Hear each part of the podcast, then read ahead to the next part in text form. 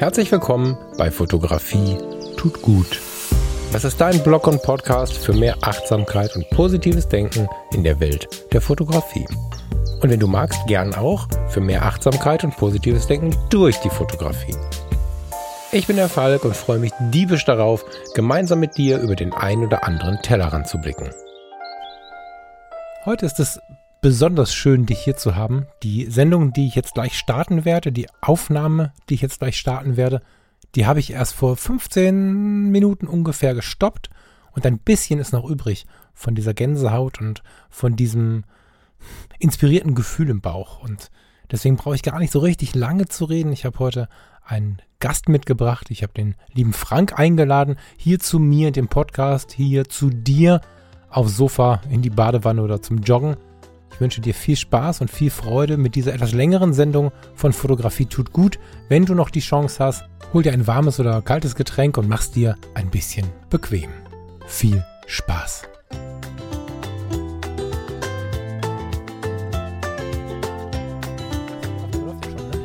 Ja, auf jeden Fall. Dann sind wir doch schon drin. Hallo, lieber Frank. Moin, lieber Falk. Vielen lieben Dank, dass ich da sein darf. Ich freue mich mega, dass wir ein bisschen Zeit miteinander verbringen können. Du bist in Island. Das müssen wir gleich nochmal aufklären. Aber vorab möchte ich, dass äh, meine Hörerinnen und Hörer, die dich vielleicht nicht auf dem Radar haben, das werden nicht so viele sein, dass sie so ein bisschen Eindruck von dir bekommen. So habe ich mich hingesetzt und habe mal ein Brainstorming gemacht. Habe mich also ganz klassisch, wie man das so macht, einfach nur kurz zurückgelehnt und kurz durchgeatmet und dann mit einem Schnipp die ersten drei Gedanken gesammelt, die mir zu dir, Frank, eingefallen sind. Und der erste Gedanke war Hamburg. Der zweite Gedanke war Reisen, also konkret Fotoreisen. Und der dritte Gedanke war Nordlichter. Hamburg, da kommst du her, das hast du in der Stimme, das hast du ein bisschen oder das hast du äh, sehr stark auf verschiedensten Ebenen im Blut. Und Hamburg ist eine Stadt, inklusive ihrer Menschen, die mich immer schon sehr, sehr entspannt und mir gleichermaßen eine Menge Energie gibt. Es äh, ist nicht umsonst so, dass wir uns in Hamburg jetzt verlobt haben und wir auch dieser Tage überlegen, in Hamburg zu heiraten. Und die Nordlichter, insbesondere die Hamburger, haben ja so ein, ja, so eine Leben und Leben lassen Kultur, so eine Entspannungskultur, will ich fast sagen, so eine Kultur mit den Dingen umzugehen, ohne gleich völlig aus der Haut zu fahren, mhm. die ich sehr, sehr schätze und die ich in Teilen bei dir erkennen kann. Selbst der ausrastende Hamburger hat irgendwas. ich finde ich so. Ja, das äh, zweite Ding ist Fotoreisen, ferne Welten. Es ist halt so, dass wenn ich auf ein Live klicke von dir, Instagram, YouTube, wo auch immer du so unterwegs bist, es begrüßt mich eigentlich immer Frank, der auf irgendeinem Stein steht, am anderen Ende der Welt, vor irgendeinem Wasserfall. Allerdings in einer äh, nordisch kühlen Kommunikation, und das meine ich hochpositiv, als wenn er, wie er das dann oftmals auch von zu Hause aus tut, in seinem Studio sitzt und einfach kurz mal vermeldet, was es so Neues gibt in der Community, in der Fotowelt oder eben auf diesem Stein vor diesem Wasserfall. Frank Fischer Fotoschule, die Fotoreisen der FF Fotoschule sind, ich habe fast das Wort legendär auf dem auf der Zunge liegen. Jedenfalls ist es für mich so, dass du mich immer wieder in Gedanken mit in die Ferne nimmst. Bis jetzt hast du es noch nicht live getan. Das äh, liegt aber einfach daran, dass ich noch nicht auf Buchen geklickt habe. Und äh, ja, genau dieser Punkt ist sehr, sehr eng mit dir verbunden, mit deiner Person verbunden, wenn ich an dich denke. Der dritte Punkt ist mir nicht ganz klar. Vielleicht hat mein Gehirn mir da auch einen Streich gespielt aber ich will jetzt hier nicht mogeln. Der dritte Punkt ist Nordlichter. Und damit meine ich nicht das Nordlicht als den Hamburger, sondern damit meine ich die Nordlichter, die wir den Nordländern am Horizont äh, finden, wenn wir denn Glück haben und zur richtigen Zeit am richtigen Ort sind. Hast du eine Idee, warum ich das mit dir verknüpfe? Boah, das weiß ich, das weiß ich tatsächlich auch nicht. Ich habe die auch in meinem Leben erst zweimal gesehen ähm, und hoffe jetzt auch so ein bisschen noch da drauf, aber ist die, eigentlich ist die Aurora-Saison vorbei. Ähm, das kann ich tatsächlich nicht sagen, aber Nordlicht, äh, ja, ich sage jetzt mal so, ich habe ein Format gemacht auf YouTube, was Nordlicht hieß, äh, so, und äh, das, da gibt's auch weitere Folgen irgendwann zu, wenn Corona vielleicht irgendwann so ein bisschen hinter uns ist, so. Ähm, und ich habe natürlich auch Bilder gepostet von dem, wo ich das hier gesehen habe. Aber ich bin jetzt nicht kein richtig großer Nordlichtfotograf, sage ich mal so. Aber ja, aber ich bin bestimmt Nordlicht, weil als Hamburger Jung, ich meine, ich würde auch sagen, Hamburg liegt im Norden, so tendenziell erstmal. Ja, voll, ja, ja, voll. So. Das hat aber dann zusammengebaut, hat das dann mein Gehirn. Wir haben uns äh, parallel dazu, dass ich bei dir in den letzten äh, Monaten ein bisschen genauer hingeschaut habe, haben wir uns ähm, auch viel mit den Hurtigruten beschäftigt, mhm. weil wir ja nun von unseren Fernreisen irgendwie so ein bisschen europäischer denken. Mhm. Mhm. Und ähm, noch mit so ein paar anderen Organisationen, die auch da ein bisschen in die Arktis hochfahren und so.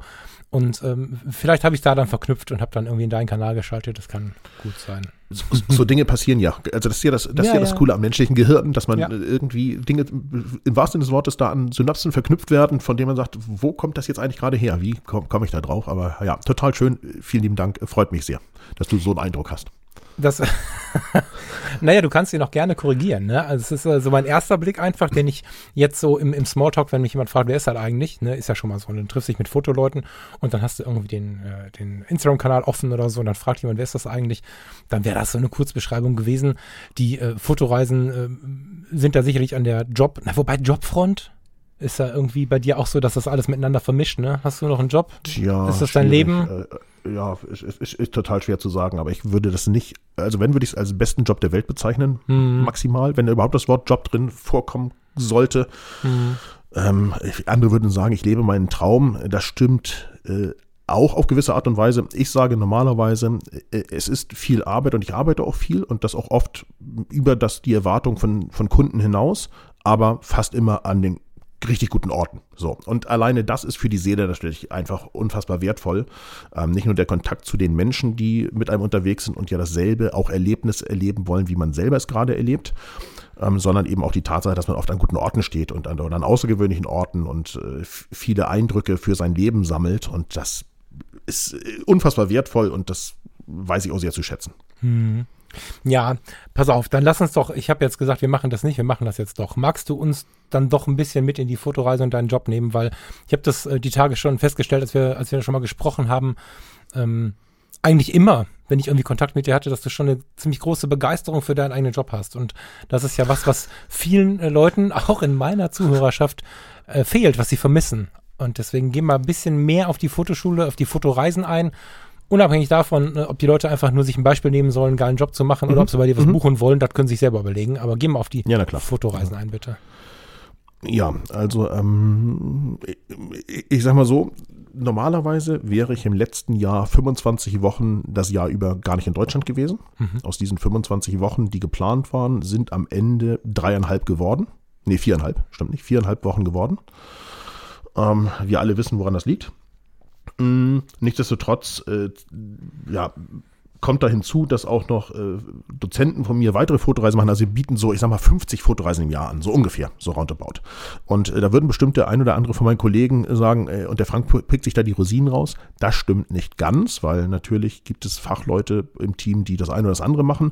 Aber ich mache halt die Sachen tatsächlich, die mir wirklich Spaß machen und lege auch großen Wert drauf, weil wenn mir es keinen Spaß machen würde, dann könnte ich das nicht tun, was ich normalerweise auf so einer Fotoreise tue. Also wenn jetzt Kunden nicht zu Wort kommen würden, die vielleicht, ich sag mal, auf so einer klassischen Basisreise Mallorca gewesen wären, um so ein bisschen fotografieren zu lernen und so ein bisschen Begeisterung zu spüren, da auch weiterkommen zu wollen, die würden sagen, der hat ja nicht mehr alle Latten am Zaun, der Vogel. Der hat jeden Tag 18 Stunden gearbeitet, äh, da, danach noch zwei Stunden in einer Bar gesessen, hat er vier Stunden geschlafen, am nächsten Tag hat er das Lenkrad gehalten in dem neuen Sitzer und ist wieder mit uns an die geilsten Locations gefahren. So, das wäre das, was die sagen würden. Und ich wette, das müsste ich nicht tun. Ich glaube, die Kunden wären genauso zufrieden na, vielleicht nicht ganz so, aber doch, die, am Ende wahrscheinlich ähnlich, wenn ich zehn Stunden gearbeitet hätte, weil sie würden das andere ja gar nicht kennen. Mhm. Also ich bin ein großer Freund davon, von Erwartungen übererfüllen. Mhm. Aber ich mache das, weil es mir Spaß macht. Also wenn die Gruppe gut ist, die Dynamik ist gut, wenn die Menschen offen sind für, für, für Neues in der Fotografie, äh, dann macht mir das Spaß, mit denen eben auch sehr viel Zeit zu teilen. Und ähm, ja, und, und, und so bin ich halt viel auf der Welt rumgekommen. Das kann man ganz offen sagen, in den letzten 20 Jahren. Ähm, keine Ahnung, viel in Europa, ähm, bisschen so in Asien, in Afrika und habe halt viel von der Welt gesehen und äh, oft halt Kunden dabei gehabt, die dafür gesorgt haben, dass ich, während ich dieses gesehen habe, auch noch Geld verdient habe. Seit und, 20 Jahren äh, machst du schon Fotoschule, Fotoreisen oder? Okay, nee, das mache ich tatsächlich seit 2000. Ja, das mache ich seit 2006. Mhm. Ähm, aber das ging mal los mit ganz normal so klassischen Fotokursen und Workshops und so so etwas, was wir heute auch noch machen, aber ähm, damit ging das mal los. Und 2009 sind wir das erste Mal gereist. Mhm. 2009 war die erste Fotoreise, aber ich selber reise so ungefähr seit guten 20 Jahren viel auf der Welt rum, also mhm. davor halt viel privat. Und aus diesen privaten Reisen sind dann halt auch manche Fotoreisekonzepte entstanden, weil ich einfach Dinge vorbereitet habe. Ne? Also ich glaube, die Erwartungshaltung von Kunden, von Fotofreunden, von Menschen, die mit mir reisen, ist am Ende ja auch, dass die, äh, ich sag mal, zu einer guten Zeit bei gutem Licht an einem guten Ort stehen, hm. dass sie da stehen, wenn die Füße trocken sind, also wenn Ebbe ist und nicht wenn Flut ist beispielsweise. Das ist so bei Stränden auf dieser Welt, egal ob in der Bretagne oder auf Island oder so, nicht unwesentlich. So.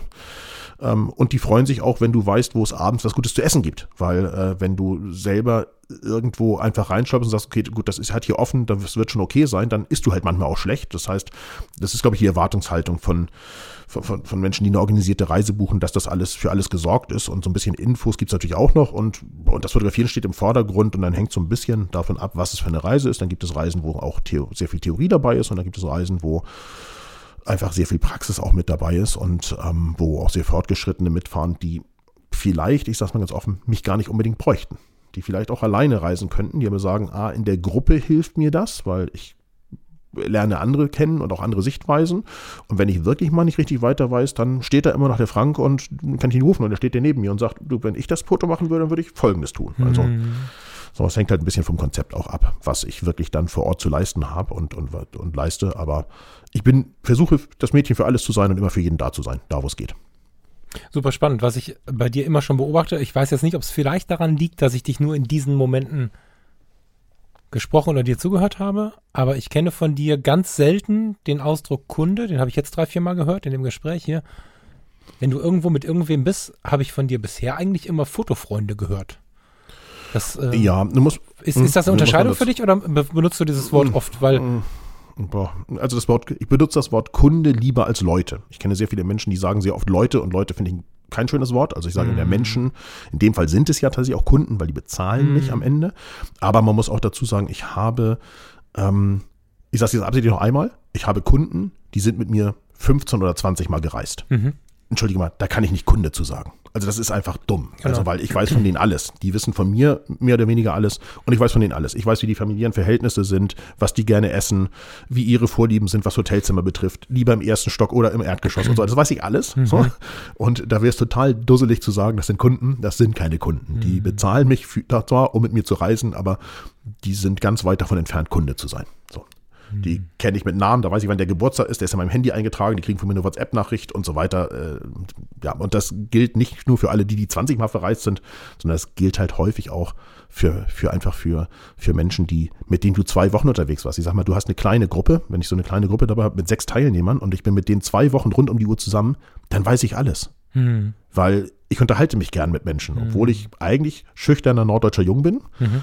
unterhalte ich mich trotzdem ganz gern mit Menschen und ich erfahre dann halt einfach auch viel, weil ich nicht jetzt so wie bei dir, ich sende hier gerade sehr viel, ich kann halt auch mal zuhören, eine halbe Stunde. Das kann ich auch. Und ja, ja, nee, nee, nein, das mal, nein, sorry, ich meine nicht, aber ich beschalle dich ja jetzt gerade sehr doll. Also ja, im Moment sehr gerne, dann gib alles. Ich, ist ja gut, wenn hier mal nicht so, immer nur Moment, einer redet. Im, Im, Moment rede ich ja sehr viel. Ich will damit nur sagen, das ist ja nicht immer so, sondern ich kann natürlich auch eine halbe Stunde sehr gut irgendwann mal zuhören und dann weißt du halt einfach viel. Mhm. Und deswegen, es hängt nicht an der Anzahl davon ab oder, oder wie viel Geld die in, in, in ihre Fortbildung bei mir investiert haben, ob die jetzt Kunden oder Fotofreunde sind.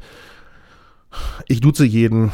Ich kenne sehr schnell, weiß ich, wie die Menschen drauf sind. Hm. Ich, ja, ich, ich benutze das Wort Kunde tatsächlich ganz, ganz, ganz selten. Hm. Ja, ist naheliegend. Ich äh, bin da auch ein bisschen, ich strauche da auch immer wieder, jetzt hier so bei Fotografie tut gut, ne, weil du, ähm, ähnlich wie bei dir, du kommst halt sehr schnell in Gespräche, die, tja, dann doch ziemlich weit weg sind von Blendezeit und ISO. Und mhm. äh, da ist dann halt, mhm. ähm, da ist viel Vertrauen gefragt, da ist viel Nähe am Start plötzlich, mhm. die dann auch nicht mhm. mal eben wegzustoßen ist und so.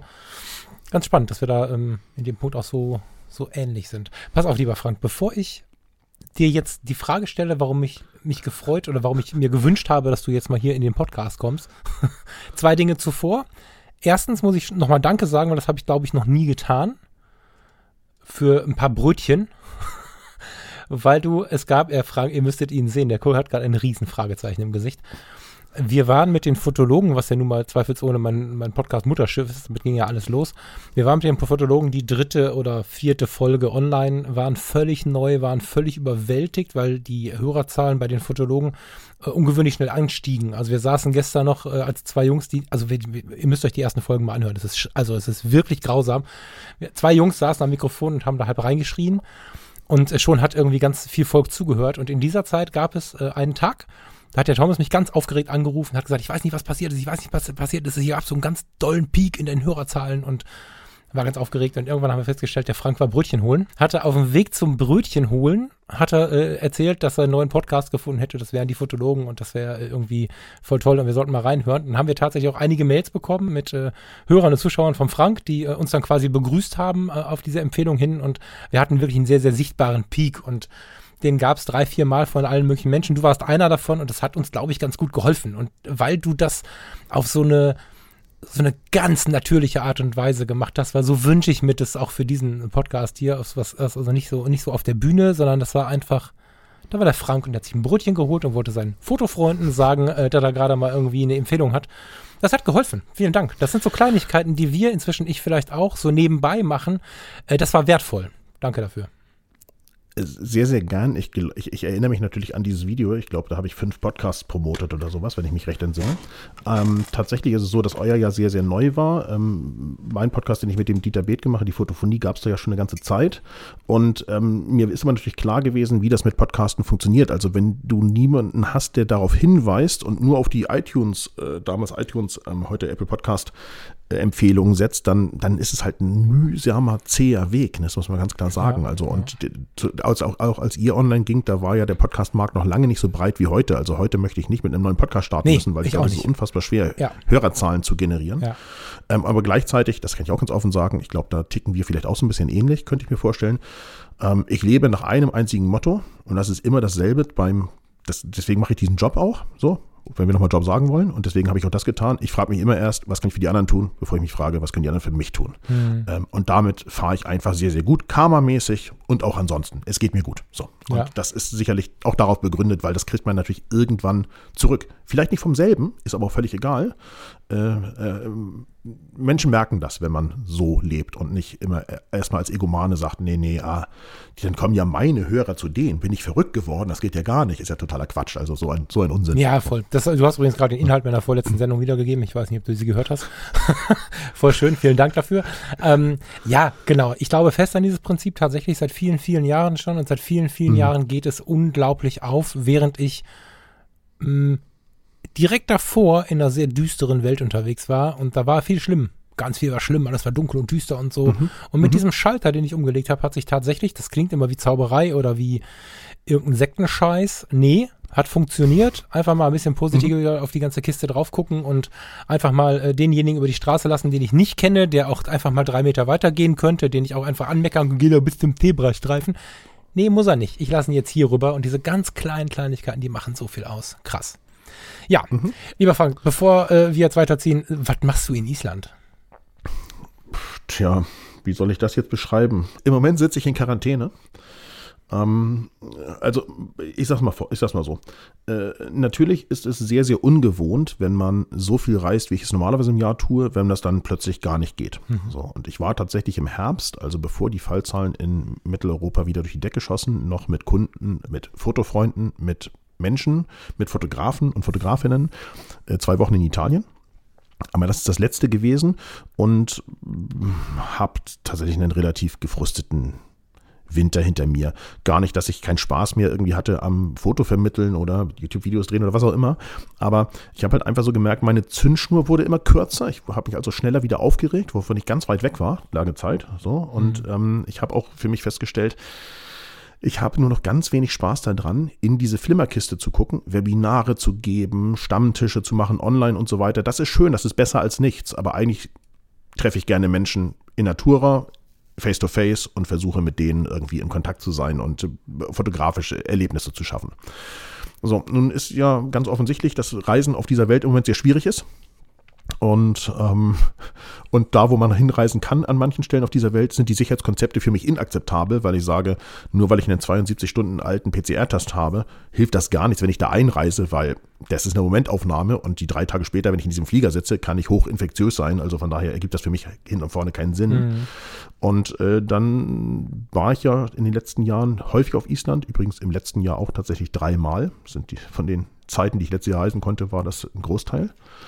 Und ähm, habe gedacht, okay, Island ist halt einfach ein relativ sicheres Reiseland. Die Fallzahlen sind quasi auf Null. Also es kommen immer wieder mal Einreisende, die als infiziert äh, erkannt werden, aber auf dem Land selber gibt es keine, kein, kein Covid-19. Und gleichzeitig haben die halt ein gutes Sicherheitskonzept, finde ich, weil du brauchst einen PCR-Test, der maximal 72 Stunden alt ist, um in das Flugzeug einzusteigen. Dann steigst du in Keflavik am internationalen Flughafen Reykjavik aus. Dann stecken die dir das Stäbchen in die Nase und in den Rachenraum und du kriegst einen zweiten Test. Ähm, du brauchst die Tracing-App von denen, du musst dich voranmelden, digital und so weiter und so weiter. Du musst also sehr viele Schritte befolgen und dann gehst du fünf Tage in Quarantäne, in Einzelquarantäne. Also ja, wenn du als Familie reist, könntest du auch mit vier Leuten in der Quarantäne sitzen. Selbst das wäre dumm, weil wenn einer davon infiziert, infiziert, ist, dann muss der anschließend in staatliche Quarantäne und dann ziehst du zu viert mit der Familie in die staatliche mhm. Quarantäne. Das ist nicht so gut, finde ich. So, also ich sitze in Einzelquarantäne und warte auf meinen zweiten Test wenn der am Sonntag, glaube ich, genau am Sonntag, wir, heute haben wir Donnerstag, glaube ich, ne? Mhm. Äh, so, ähm, kannst mal sehen, ne, wie weit ich, wie, wie es wochentagsmäßig Ein gutes Zeichen. so, äh, am Sonntag ist mein, mein zweiter isländischer Test und wenn da das Ergebnis negativ ist, dann kann ich auf dieser Insel so reisen wie vor Corona. Mhm. Und danach habe ich unfassbare Sehnsucht. In ein Restaurant gehen, was essen, an der Bar sitzen und ohne äh, Nasen-Mund-Schutz am Wasserfall stehen. So, und hinzu kommt, dass die Insel natürlich aufgrund dieser ganzen Maßnahmen unfassbar leer ist, weil diese fünf Tage äh, oder sechs Tage insgesamt Quarantäne, die sind einfach unfassbar teuer. Also erstens bei den meisten gehen die vom Jahresurlaub ab, das ist richtig ätzend. Und zweitens sind die, Island ist ja jetzt kein billiges Reiseland, das mhm. ist halt einfach tote Zeit natürlich. So, und ich konnte ein paar Fotofreunde bewegen, nämlich insgesamt fünf, mhm. das genauso zu tun. Mhm. So, und mit denen treffe ich mich ab nächsten Montag hoffentlich. Ja, bisher sind alle negativ. Die ersten zwei sind aus Quarantäne raus. Äh, eine dritte äh, Fotografin ist geimpft und hat Antikörper. Dann kann man auch einreisen mhm. mit einem, einer Antikörperbestätigung. Äh, wird man trotzdem nochmal getestet, aber nur einmal. Mhm. So, und dann können wir hoffentlich zu sechst über diese Insel reisen und viele der Sehenswürdigkeiten, der Wasserfälle, der spektakulären Natur sehen, wie es sonst nicht möglich ist, weil einfach natürlich mir auch bewusst ist, wie viele Touristen in den letzten Jahren hier waren und wie voll es oft war. Und da habe ich jetzt richtig Bock drauf. So. Da bin ich super gespannt drauf. Weil, also erstmal, vielleicht fangen wir weiter vorne an. Ähm, wir hatten ja schon ein paar Mal gesagt, wir sprechen jetzt, wir sprechen jetzt, wir sprechen jetzt. Dann hat das irgendwie alles nicht geklappt. Und dann wollte ich dich anrufen. Dann sah ich aber deinen Vlog, nee, dein Facebook-Status reist nach Reykjavik. Ich ja. denke, was ist jetzt, jetzt hast du die, jetzt war die Planung mal ein bisschen dämlich. Und habe dann kurz gedacht, er reist, weil ich muss zugeben, ich gehöre auch zu denen, die bei, bei, mhm. bei, bei, bei Reisen jetzt so ganz allgemein gesprochen, Mhm. So ein bisschen mit den Augen rollen. Und äh, mhm. dann habe ich aber gedacht, naja gut, aber irgendwie Frank, ich will dich jetzt nicht hier äh, zum Heiligen machen, aber ich habe von dir einfach so einen Eindruck, dass du über die Dinge nachdenkst. So, war dann auch sehr glücklich, das hast du jetzt gerade ja auch nochmal gemacht, als ich dann gehört und gelesen habe, ähm, dass es da äh, Sinn und Verstand gibt und dass genau das der Grund auch für das Ziel ist, dass es da nämlich mit Sinn und Verstand passiert. Und ähm, bin jetzt sehr gespannt auf das, was da kommt, weil Island ist für mich, es war in den letzten Jahren ja sehr in, nach hm. Island mhm. zu gehen. Das ist zwar mhm. ein bisschen abgeebbt, glaube ich, oder? Frank, ist das vor mhm. Corona schon so ein bisschen abgeht? Ja. ja, ne? Ist doch so ruhiger geworden. Ja, das, da, da gibt es da gibt, genau, gibt's einen ganz simplen Grund für. Und der Grund ist, dass 2019 WOW Air Insolvenz angemeldet hat. WOW Air war die isländische Billigfluggesellschaft. Mhm. Das heißt, du konntest für 79 Euro von Kontinentaleuropa nach Island reisen mhm. und für 69 weiter nach Nordamerika. Also das ist einfach quasi gratis gewesen zu reisen, so wie, ne, wir kennen auch andere Fluggesellschaften, die das so ähnlich machen. Es kostete quasi nichts und das hat für eine Riesenschwemme an Touristen gesorgt. Die haben Insolvenz angemeldet. Jetzt sind die Flugpreise wieder auch vor äh, Corona schon auf einem anständigen, realistischen Niveau gewesen. Mhm. Ich sag mal irgendwas zwischen äh, 300 und 500 Euro. Mhm.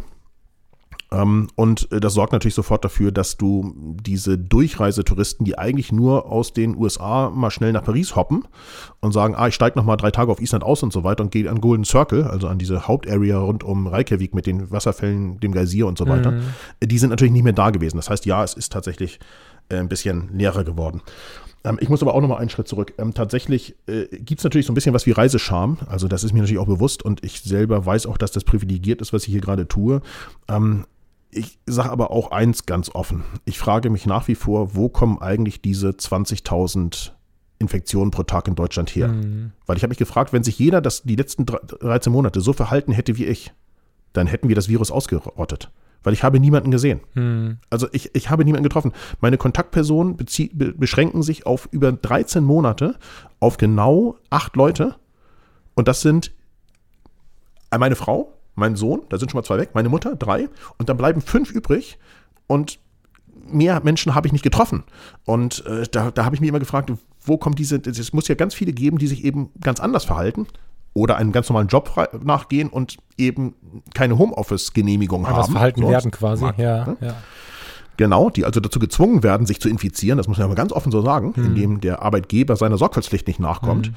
Und äh, auch das, äh, sage ich ja, habe ich vorhin schon mal gesagt, meine Zündschnur ist einfach kürzer geworden. Dann habe ich gedacht, okay, wo kann ich am sichersten hinreisen von allem? Es hätte eine Alternative gegeben, kann man auch ganz offen sagen. Das wäre äh, Asien gewesen, also äh, Hongkong zum Beispiel. Mhm.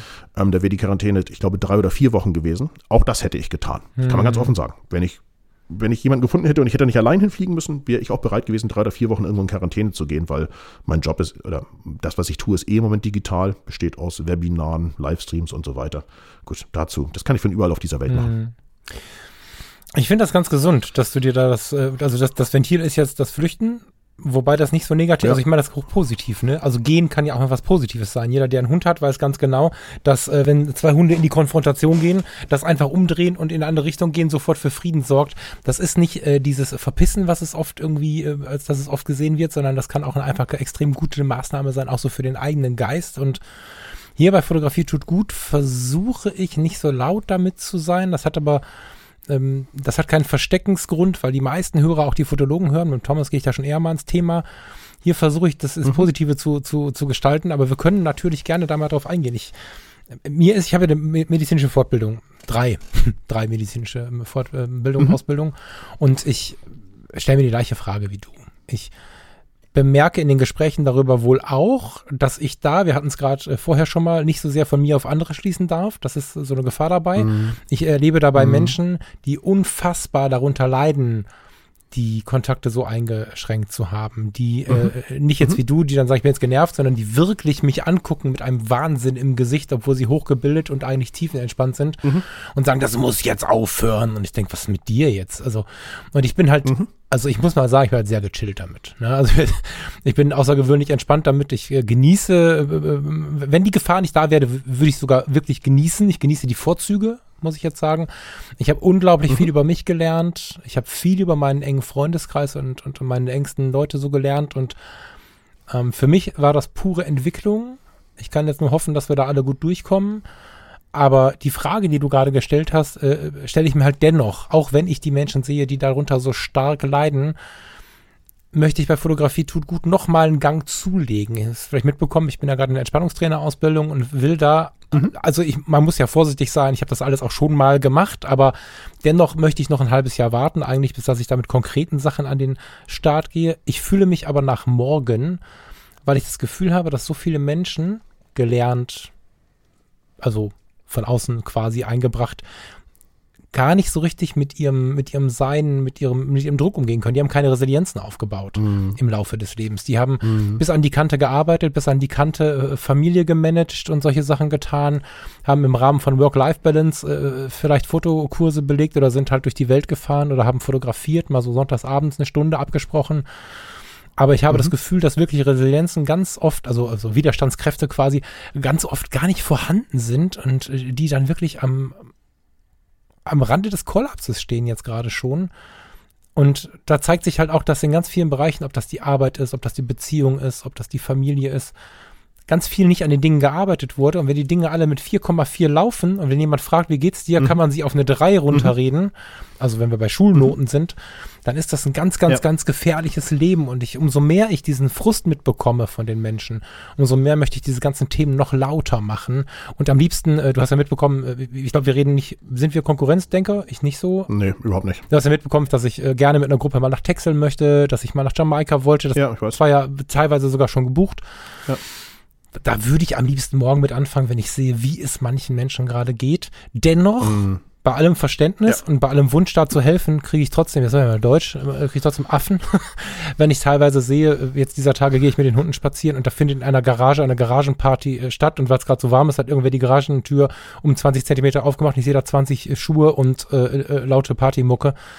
Das ist halt was, wo ich egal was da gefeiert wird, beinahe ausnahmslos äh, kein Verständnis habe. Und ähm, das sind, glaube ich, auch die Punkte, die uns da gerade so ein Beinchen stellen, ja, dass wir wirklich Anweisungen von Gesetzes wegen brauchen, um das auf die Reihe zu kriegen und auch dieser, diese Entscheidung, nicht in den privaten Raum einzugreifen, ist wahrscheinlich einer der Gründe. Weil wenn die Rollladen runtergehen, passieren da ganz oft ganz komische Sachen, die ich persönlich nicht nachvollziehen kann. Das ist so. Ja, ja, also äh, ich sag mal so, du hast ja auch Verantwortung, ne? ähm, weiß ich ja. Äh, ja auch, du bist auch deine Podcast-Hörer, also äh, private auch noch. Mhm. Du kannst dich nicht anstecken, weil äh, du, du hast ja eine, eine, Mutter, um die du dich kümmerst. Genau. Guck mal, in meinem Fall ist es so, meine Mutter ist jetzt Ende 70, ist nach wie vor, hat nach wie vor keinen Impftermin in Hamburg, weil die sind gerade jetzt mit den 80-Jährigen durch und impfen jetzt erstmal öffentlichen Dienst und Schullehrer und Polizisten und so weiter, was für mhm. mich vollkommen okay ist.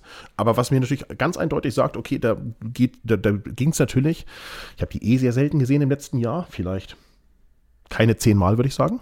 Hm. Ähm, und die letzten drei Male mit äh, natürlich äh, Stäbchen in der Nase. Also das ist ja auch, wissen wir auch beide, äh, an die Tests, die gab es ja lange, ne? die kam hm. man nicht so ohne weiteres ran, aber wie bei so einem Drogenkurier, man gesagt hat, pass mal auf, du bist ja Arzt, kannst mal aus der Apotheke, ich brauche mal so einen Zehnerpack, dann gab es ja doch einen Weg, die, die Dinger zu besorgen von ja. Roche und dann mal schnell einen selben Abstrich zu machen. Ähm, und und äh, ja, so, so habe ich die natürlich gesehen, aber das sind natürlich Dinge, wo ich habe mich immer gefragt, muss ich mir das Teil in die Nase stecken? Ich habe jetzt drei Wochen niemanden getroffen.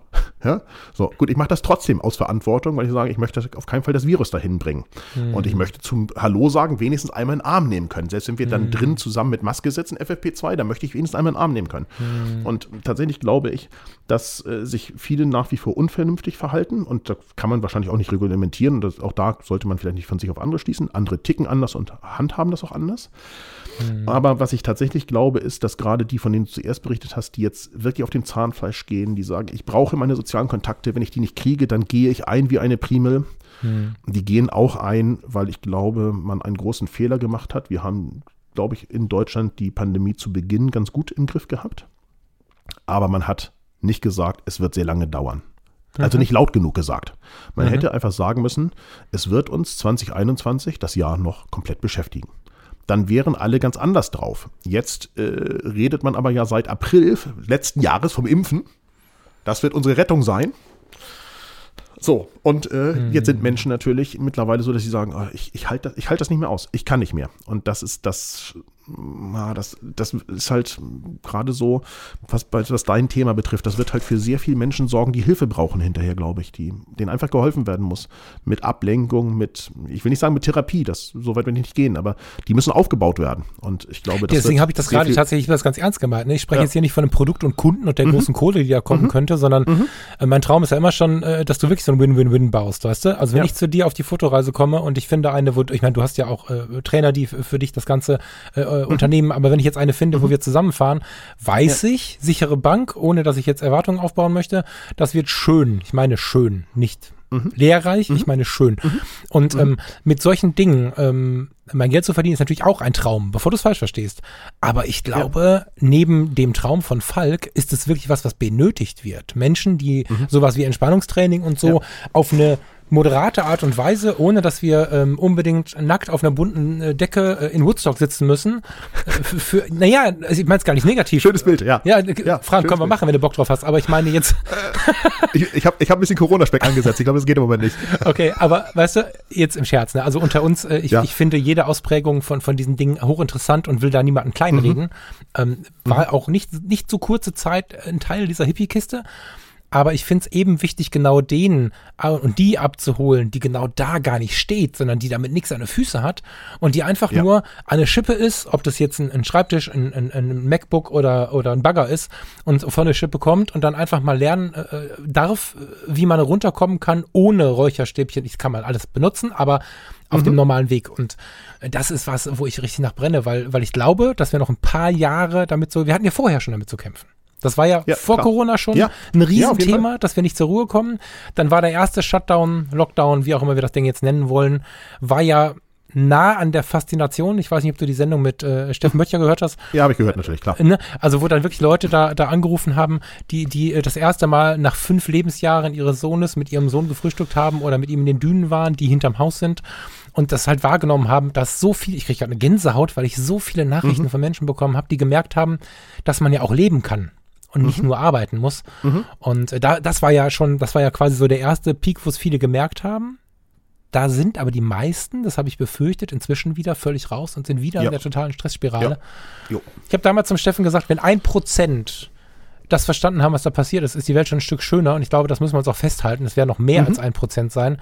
Dafür werden aber die anderen Prozent umso mehr ein tiefes Problem haben. Und ich glaube, ja, dass solche Dinge, auch, auch das, was du tust, äh, da einen Anteil dran haben können, um die Leute wieder so ein bisschen, ja, äh, ich will nicht sagen, auf den Boden der Tatsachen zu holen, das stimmt nicht, das passt nicht, äh, runterzuholen. Ja, so ein bisschen zu abzulenken. erden, zu fokussieren. Genau, so ein bisschen, einfach so ein bisschen, Ja. genau, so ein bisschen abzulenken, zu, zu, zu- vielleicht auch so ein bisschen zu zeigen, wir kommen gleich dann auch noch zu so einem Thema, Hm. dass es eben auch viele Menschen auf dieser Welt gibt, denen geht's halt noch viel schlechter. Ja. Weißt du? Also äh, so ein bisschen auch seine eigene Sichtweise wieder umzudrehen und zu sagen, ja, ich habe ein Problem, ich habe jetzt anderthalb Jahre mein soziales Umfeld nicht gesehen, ich konnte nicht in der Kaffeeecke äh, in der, im Betrieb mit äh, hier Gisela einen Kaffee trinken zum Frühstück und so weiter. All diese Dinge, die, die wird es geben und da werden auch bleibende Schäden bleiben. Aber einfach um so ein bisschen zu reflektieren, ja, das ist alles richtig schlimm und das ist nervend jetzt auch mittlerweile und ähm, ich bin davor auch geflüchtet, im wahrsten Sinne des Wortes so ein bisschen. Aber das ändert nichts daran. Es gibt ganz andere Probleme auf dieser Welt, die, die muss man sich bewusst machen. Und ähm, ich habe immer gesagt, Reisen bildet und das, das meine ich auch genauso, weil man sieht halt einfach Menschen und Dinge und von denen sollte man auch anderen berichten. Die sorgen dafür, dass du einfach viel relaxter bist. Ne? Also ich kann mich noch genau daran erinnern, wie wir 2014 in Namibia äh, nach 500 Kilometer Sandpiste 3G hatten. Wie wir im Auto gefeiert haben, dass es ein Internet gab. so, wo du sagst, sag mal, so, ja, was bei uns beiden, wenn jetzt das Internet hier gleich ausfällt, äh, hier auf unserer Leitung, dann sagen wir, was für ein Mist, die können hier nicht mal zwischen Island und Deutschland ordentlich eine Leitung bauen. So, da war das ganz normal, da gab es halt einfach kein Web. Ja, Ja. so, und ähm, ich weiß genau, wie ich mich da gefühlt habe. Und ich glaube, das sind so Dinge, die muss man sich bewusst machen und da muss man auch anderen von erzählen, damit demjenigen, der diese Eindrücke nicht hat, eben im Zweifel zumindest davon profitiert, dass andere ihm die mitbringen. So. Ja. Ja, das ähm, fördert die Zufriedenheit. Es geht ja nicht nur, dass andere sie mitbringen. Das müssen wir jetzt gleich nochmal, das halte ich mir im Hinterkopf. Ja. ähm, wir springen sehr, aber ich mag das gerade. Ja, das, Ich, ähm, ich glaube, das liegt glaube- an unserer Natur bei uns beiden. Das liegt in unserer Natur, das stimmt, ja. Mhm. Wir müssen ein bisschen aufpassen, dass wir jetzt hier nicht fünf Stunden sabbeln. Pass auf, ich äh, glaube sogar, dass diese Dankbarkeit auf jeder Reise möglich ist. Ich will gar nicht den Pauschaltourismus, äh, ne? also du kannst also irgendwie runterreden, sondern du kannst durchaus in der Domrep zwei Wochen All-In buchen. Ja. Ich Ja. empfehle allerdings dann zumindest das Gespräch mit den Angestellten und nicht hier schönes Wetter Ja. und so, sondern wirklich Ja. mal ernst nehmen auf Augenhöhe, nicht den Touri raushängen lassen. Jo. Gut, und in der, in der Domrep empfehle ich sowieso rauszugehen. Das ist ein wahnsinnig tolles Land, wenn man außerhalb der, der üblichen Gegenden sich bewegt. Hammer.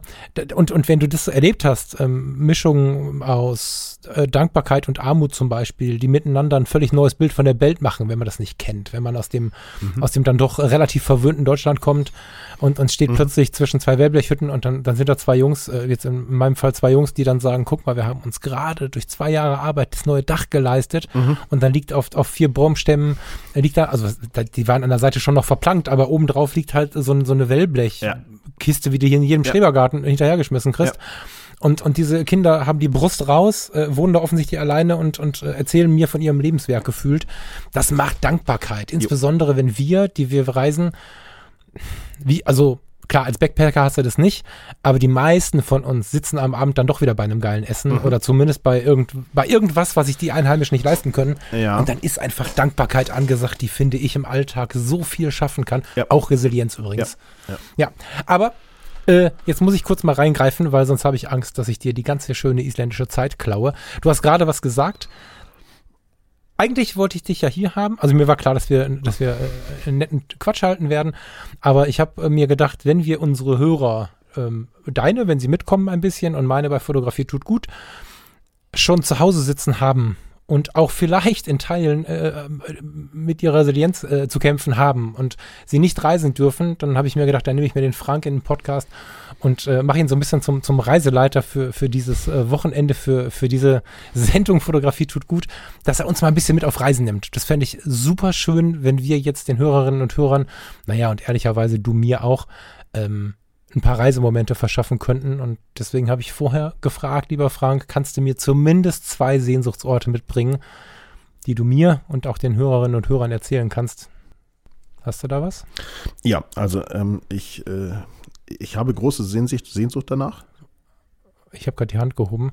Ich bin gerade ein bisschen traurig, dass wir das nicht aufnehmen, weil deine Mimik und Gestik zu all dem, was wir sagen, Gold ist. Aber das ist jetzt so. Das ist meine Privatvorstellung. Ja. Vielen Dank. So.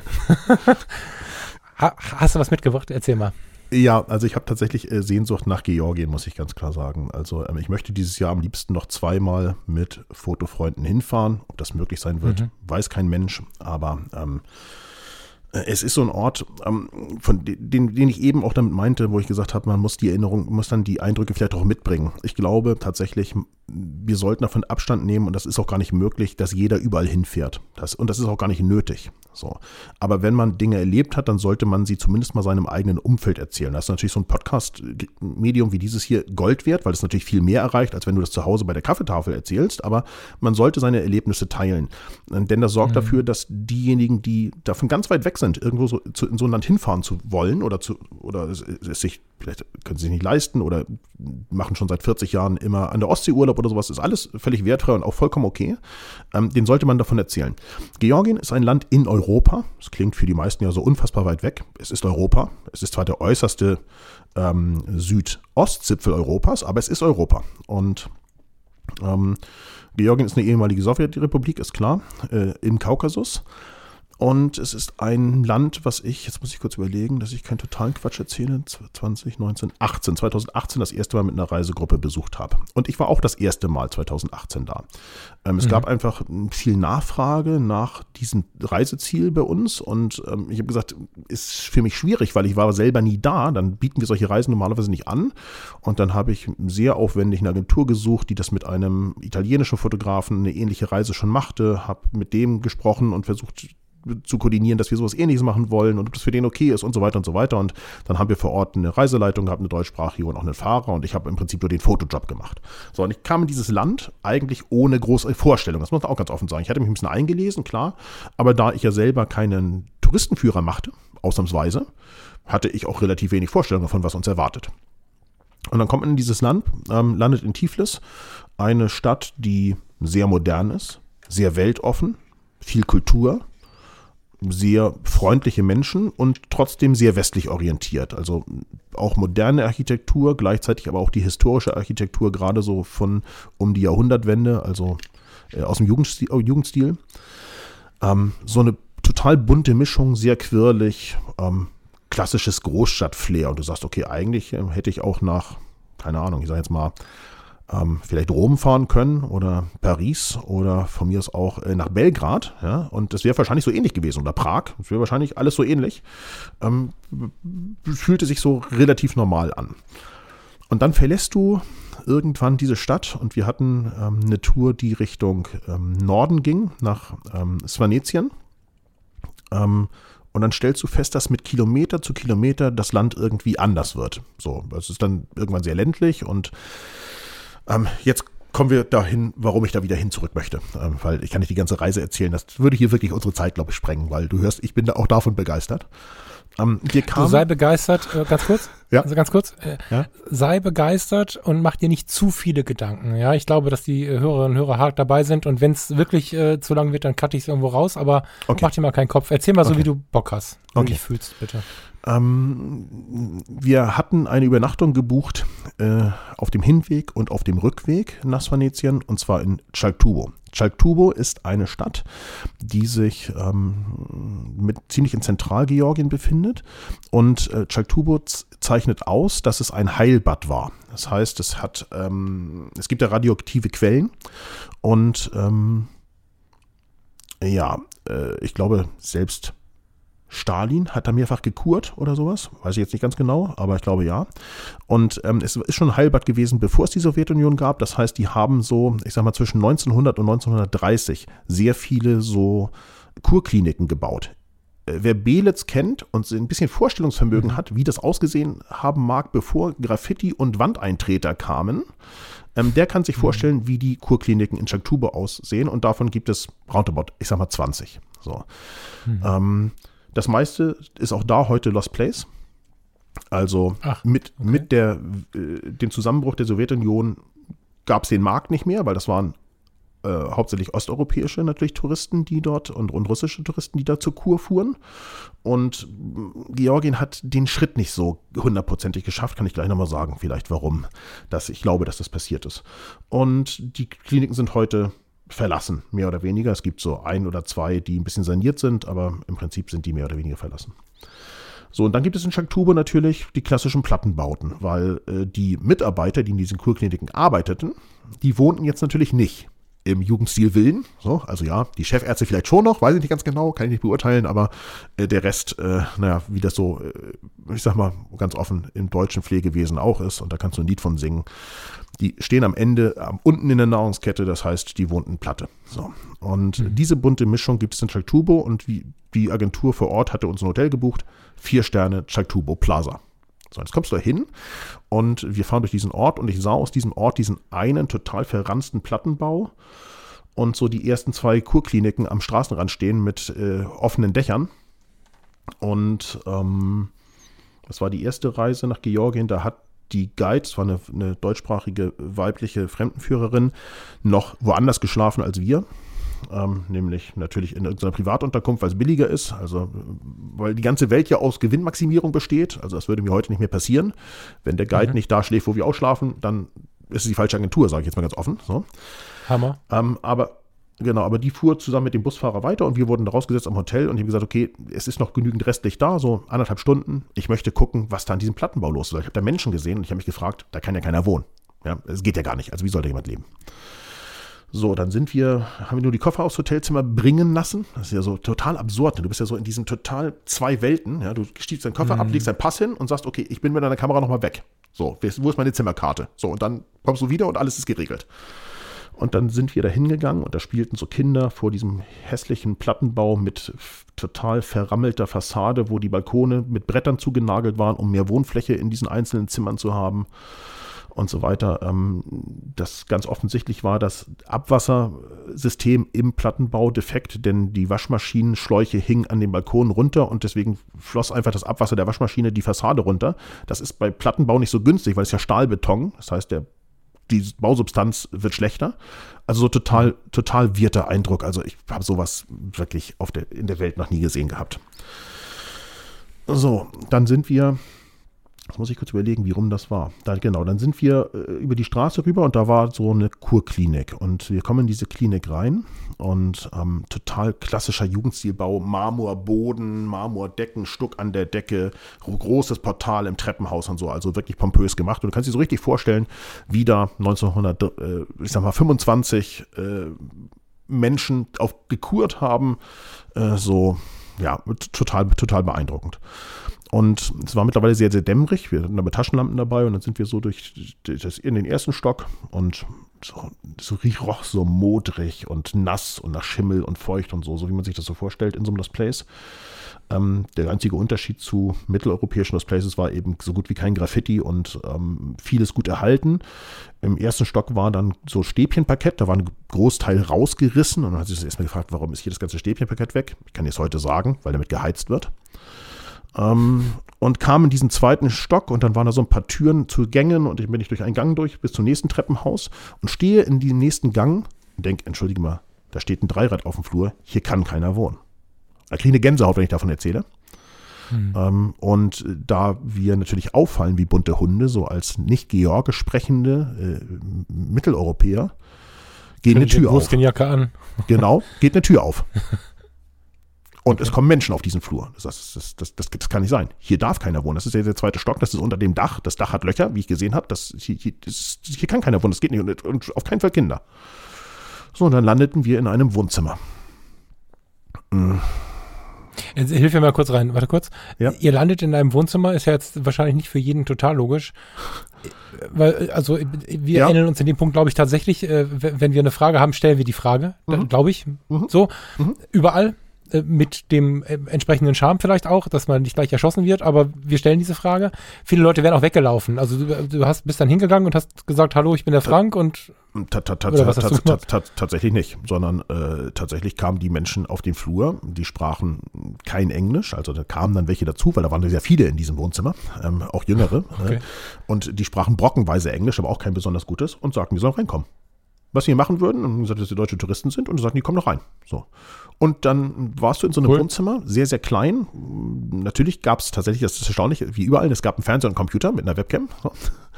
Äh, aber ansonsten gab es da nichts. Also es gab einen kleinen Tisch und vier Stühle drumherum und dann sollten wir uns hinsetzen. Und dann wurden Dinge serviert. Also dann wurde erstmal gefragt, wollen wir Kaffee und äh, wurden Pflaumen auf den Tisch gestellt und so weiter. Und dass ich gesagt entschuldige mal, ihr habt selber gar nichts. Ihr habt nichts, das sehe ich, weil ihr habt keinen Kühlschrank, ja? Ihr habt kein ordentliches Bett. Ihr habt Löcher im Dach. Ja? Ihr sollt mir keine Pflaumen geben. Und von euren Bonbons in gar keinem Fall. So. Und äh, ja, wie soll ich sagen? Ähm, wir sind dann so ein bisschen in Kontakt gekommen. Und wir waren am selben Tag, das habe ich eben übersprungen, aber wir waren am selben Tag in dem Plattenbau auch in einer Wohnung bei einer alten Dame, die da alleine lebte hinter so einer Brettertür mit einem Vorhängeschloss und äh, erzählte, wie ihr Leben so, so funktionierte auf Russisch. Und ich hatte einen guten Fotokumpel dabei, der, der ähm, in Mecklenburg-Vorpommern aufgewachsen ist und deswegen brockenweise Russisch konnte und wir konnten zumindest so ein bisschen uns verständigen. So, und jetzt hatte ich diese beiden Eindrücke von dieser Familie mit den kleinen Kindern und äh, einem kleinen Jungen, der auf mein iPhone, ich glaube damals 10 oder keine Ahnung, 8 oder scheiß der Hund drauf, äh, Entschuldige, äh, also äh, egal was, mit offenem Mund drauf guckt und sich denkt, Entschuldigung, wo kommt der her? Wie kann der denn ein iPhone haben? So, und so saß ich da. Mm. Mm. Und äh, dann war klar, das Restaurant in unserem Hotel, wo das Essen gebucht ist, schließt. Wir müssen irgendwann zum Essen kommen. Und ich kann dir nicht, in, ich kann nicht in Worte fassen, wie ich mich gefühlt habe, als ich da abends gegessen habe. Ich habe mich mhm. wirklich elend gefühlt. Also äh, äh, das Buffet war natürlich, wir waren die Letzten. Das Buffet mhm. war voll, als wären wir die Ersten. Ne? Alles mhm. aufgefüllt. Mhm. Ähm, natürlich Kellner und alles da, alle, die einem helfen und so weiter. Das, das ist nicht gut. Also das, das geht nicht. Also der Kontrast, der, den kann mein Kopf, mein Hirn nicht gut verarbeiten. Wir müssen was mhm. tun. So, natürlich hatten wir vor Ort fotografiert. So, mein Tipp an alle, alle, die, die hier bei dir im Podcast zuhören. Ich habe immer einen mobilen Drucker dabei, ähm, der Akku betrieben ist, um sofort vor Ort drucken zu können so ein Canon Selfie, da kostet der Print mhm. 25 Euro Cent oder sowas. Das ist für uns nichts und für andere ist es mhm. das einzige Foto ihrer Kindheit, was sie überhaupt besitzen. Auf Papier. Jetzt habe ich eine Gänsehaut. Ja, ja, aber es ist so. Ich möchte nicht wissen, wie viele chinesische Kinder nur ein einziges Kinderfoto von sich haben und georgische auch. Auf Papier. Viele. Weil ich vor Ort äh, mhm. häufig drucke. So, und dann haben wir uns kurz zusammengesetzt abends an der Bar bei so einem kalten Bier. Ich habe gesagt, wir müssen morgen früh, bevor wir abfahren, und das ist um neun, wir müssen was machen. Und zwar irgendwas mhm. Sinnvolles. So, dann haben wir mal rumgehorcht, wer bereit ist, ein Zwanni zu geben, was in Georgien unfassbar viel Kohle ist. Und haben das Geld eingesammelt und sind am nächsten Morgen die, äh, zur Öffnung des, um, um halb sieben in den Supermarkt und haben eingekauft. Wir gesagt, okay, wir gehen bei der alten Frau vorbei. Wenn die nicht wach ist, hängen wir es einfach an die Tür mit, und mit den Fotos drin, dann weiß die, von wem das ist. Und wir gucken in dem das Place. Wir werden die Welt nicht retten können, das ist klar. Aber ist egal. Wir haben, ich habe ein besseres Vielleicht Gefühl. Einen Tag. Genau, ich habe ein besseres mhm. Gefühl, weil es geht mir richtig beschissen, weil ich sitze hier in diesem Vier-Sterne-Klotz und mir wird der Hintern gepudert. Und ich habe hier so ein, so, so ein, quasi so eine Suite, ja, mit Heizung und äh, freistehender Badewanne und allem möglichen Kram. Und die schlafen da, haben Löcher im Dach und müssen das Bett an eine Stelle im Raum schieben, wo es nicht reinregnet. Das passt nicht zusammen. Das geht hinten und vorne gar nicht. So, äh, das hat natürlich für sehr viel äh, Freude und Tränen gesorgt auf beiden, auf allen Seiten, muss man ganz offen sagen. Das war ein heftiger Morgen. Mhm. Ähm, und dann sind wir äh, abgefahren, sind ein total landschaftlich schönes äh, Svanetien gefahren, super Hochkaukasus, alles gut und waren auf dem Rückweg nochmal da und haben die Prozedur wiederholt. Ähm, also mit dem Einkaufen. So, heute kann ich dir natürlich viel mehr darüber erzählen. Das sind Binnenflüchtlinge. Das sind Menschen, die im ersten georgisch-russischen Krieg, der 1991 war, ich glaube 90 oder 91, zu dem Zeitpunkt war Georgien quasi die erste Demokratie im unter den ehemaligen Sowjetrepubliken. Und da hat die Sowjetunion so was ähnliches getan wie jetzt zuletzt auf der Krim. Sie hat nämlich gesagt, aha, hier haben wir zwei, eine abtrünnige Republik, die äh, Region, die wollen bestimmt selbstständig werden. Und wir haben Militärtechnik und Soldaten. Und das passt uns auch gerade ganz gut, weil Georgien soll auf gar keinen Fall in die EU und auch sicher nicht in die NATO. Da helfen wir mal mit. Und dann mussten halt sehr viele Flücht Menschen innerhalb Georgiens flüchten. Und die sind dort untergekommen, zu einem Zeitpunkt, als die Häuser ja auch noch einigermaßen in Ordnung waren. Nur, die haben, da gibt es ja quasi keine Besitzverhältnisse, also sie gehören wahrscheinlich dem Staat oder keine Ahnung wem. Und da hat sich halt nie jemand drum gekümmert. Das Absurdeste ist, es gibt niegelnagelneue Elektroverteilung, weil der Strom muss natürlich bezahlt werden. Und da fasst du dir wirklich, ah. da fasst du dir wirklich an den Kopf. Also die haben kein ordentliches fließendes Wasser. Das kommt irgendwo aus dem Schlauch im Hof. Da kommen die mit Eimern und holen ihr Wasser. Die haben keine ordentliche Abwasserleitung. Es gibt keine ordentlichen sanitären Einrichtungen, aber nagelneue Stromverteilung, damit eben die Stromrechnung bezahlt wird. Und das hat mich wirklich lange bewegt, muss ich sagen. Also das habe ich sehr lange mit mir rumgeschleppt, das Thema. Ich habe tatsächlich mit drei derjenigen, die mit vor Ort waren, zusammen was gegründet. Das heißt, die heißt Hilfe für Georgien. Wir haben dann im Jahr darauf, als wir wieder hingereist sind, auch die beiden Fotofreunde, die mit bei Hilfe mit, mit Georgien mitgeholfen haben, waren wieder mit dabei. Haben wir sehr viele Sachen hingebracht. Ich habe dem kleinen Jungen einen iPhone 6 geschenkt. Wir haben die Leute mit Handys ausgestattet. Ich habe die einfach der Community gesammelt. Ich habe gesagt, pass mal auf, wer ein altes Handy hat und das nicht mehr braucht, schick mir das, wenn das noch in Ordnung ist, weil äh, wir brauchen auf alle Fälle vernünftige Mobilfunktechnik. Am besten Android, weil das hilft am meisten. Und der Junge, der ist 10, ich weiß genau, äh, ich weiß nicht, ob ich den Namen hier, den Namen nenne ich immer nicht, weil ich weiß nicht, ob die, ob die damit einverstanden sind, aber ähm, dem habe ich halt mein altes iPhone 6 geschenkt. Das hätte einen Wert gehabt von, keine Ahnung, vielleicht 50 Euro oder irgendwas, das hätte ich ja weggeworfen, so in unserer Überflussgesellschaft, der hat natürlich mit, der hat geweint. So. Und wir haben mhm. Geld eingesammelt über Charity-Projekte. Ich habe Bilder von mir versteigert. Wir haben sehr viel Kohle auch gehabt und haben wie verrückt eingekauft. Die Taxifahrer haben mich drei Wochen später, als ich mit Sandra nochmal Urlaub gemacht habe vor Ort, hupend auf der Straße begrüßt, weil die mich kannten, weil, wir, weil wir sechs Taxen voll Lebensmittel geladen haben. Der, der Supermarkt war mehr oder weniger leer der, in dem wir eingekauft haben, weil wir haben ja. alles eingekauft, was es so gab, also hauptsächlich Grundlebensmittel und haben versucht, das bei ein paar Familien zu verteilen. Und ja, das Projekt ruht so ein bisschen, weil ähm, ich, wir sind Verein in Gründung im Prinzip, aber es ist natürlich dank äh, also ganz negativ in dem Fall tatsächlich gemeint, Corona schwierig im Moment alles. Also einfach, wir mhm. können nicht hin. Wir haben vor Ort eine schlechte Logistik, weil es gibt quasi keine Paketdienstleister in Georgien. Du kannst halt nichts hinschicken. Ähm, und Ach, damit können wir im Moment ganz, ganz schlecht helfen tatsächlich. Und denen geht es natürlich viel schlechter als uns, weil die haben in einem wirklichen Lockdown gesessen. Soll heißen, alle Schulen dicht, nur im eigenen Ort bleiben, an der Ortsgrenze mit Militär- und Polizeikontrollen, wer den Ort verlässt und wer reinfährt und so weiter. Die haben also einen echten Lockdown gehabt und das über vier Monate. Haben damit auch das Virus ausgesperrt, kann man auch ganz offen sagen, im letzten Sommer. Mhm. Aber so, und da hätte ich natürlich zwischendurch ganz gern mal geholfen. Allein mir viel, fehlte so ein bisschen die Idee, wie in dem Moment, weil ich halt selber nicht hinfliegen konnte. Ähm, ja, aber deswegen möchte ich unbedingt hin. Ich möchte zum einen diese atemberaubende Natur sehen. Ich war im vorletzten Jahr, also nicht 2018, wo wir die kennengelernt haben, sondern 2019 auch noch in äh, Tusheti. Das ist so eine Bergregion im Südosten. Und das musst du dir vorstellen, so ein bisschen wie Tirol wahrscheinlich 1950. Also es ist eine Region, die nur im Sommer be genutzt wird, wo die ähm, Georgier ihre Viehherden hochtreiben über den zweitgefährlichsten Pass der Welt. Also eine ganz heftige Passstraße, also nicht selber fahren, sondern sich fahren lassen, ist da auf alle Fälle angesagt. Und dann bist du in so mhm. Bergdörfern, so ganz abgelegenen, ohne, ohne Strom und alles. Und du schläfst im Prinzip bei den Familien. Das heißt, die räumen ihre Zimmer leer, schlafen draußen und du übernachtest da. Ist auch ein bisschen assi, muss man auch ganz offen sagen, aber ist für die natürlich eine unfassbare Einnahmequelle. Ähm, und dieser Hochkaukasus, der hat mich einfach sowas von in meinen in Bann gezogen, weil ich habe mich seitdem gefragt, wieso fährt man in die Dolomiten? Also ähm, du kannst so Ebenen haben auf 3000 Meter Höhe und dahinter sind 6.500 Meter schneebedeckte Berge und davor ist eine Pferde, wild lebende Pferdeherde. Äh, da weiß ich nicht, warum ich in die Dolomiten ein Foto machen soll. So, ja? hm. Und da möchte ich unbedingt dieses Jahr irgendwie hin. Ich möchte nach Georgien, ich möchte diese Menschen treffen, ich möchte das Hilfsprojekt voranbringen und ich möchte die Natur sehen. So, das, das ist so mein Ziel für dieses Jahr. Das muss irgendwie klappen. Ich wusste ja nicht, worauf ich mich jetzt hier einlasse, wenn ich ja. dich hier einlade, aber. Ja, ja gut. Du, du wolltest es, du wolltest es so. Ja, ich wollte das. Jetzt habe ich eine fette Gänsehaut und mhm. habe mich dabei erwischt, jetzt gerade schon dreimal zu überlegen, wie ich das denn dieses Jahr äh, arrangieren könnte. Du redest, das ist ja dann auch eine Fotoreise, oder? Oder ist das? Äh, ja, genau. Das, genau das, das, ist tatsächlich, sind zwei ja. Fotoreisen. Wir machen einmal diese Rundreise, die wir auch 2018 gemacht haben, mit dem, mit, mit diesen Familien und allem drum und dran und dann Richtung Venetien. Und, im, ja. äh, und das ist im September und im Sommer eigentlich wird es nach Tuscheti gehen, weil der Pass ist halt sehr früh eingeschneit. Das heißt, du musst auf alle Fälle da sein, wenn, wenn das Wetter noch so ist, dass, mhm. dass die Passstraße passierbar ist. Weil, um den Hörern mal vielleicht so ein Gefühl zu begeben, das geht durchaus manchmal auf der linken Seite 300 Meter hoch und auf der rechten 1000 Meter runter. Schotter.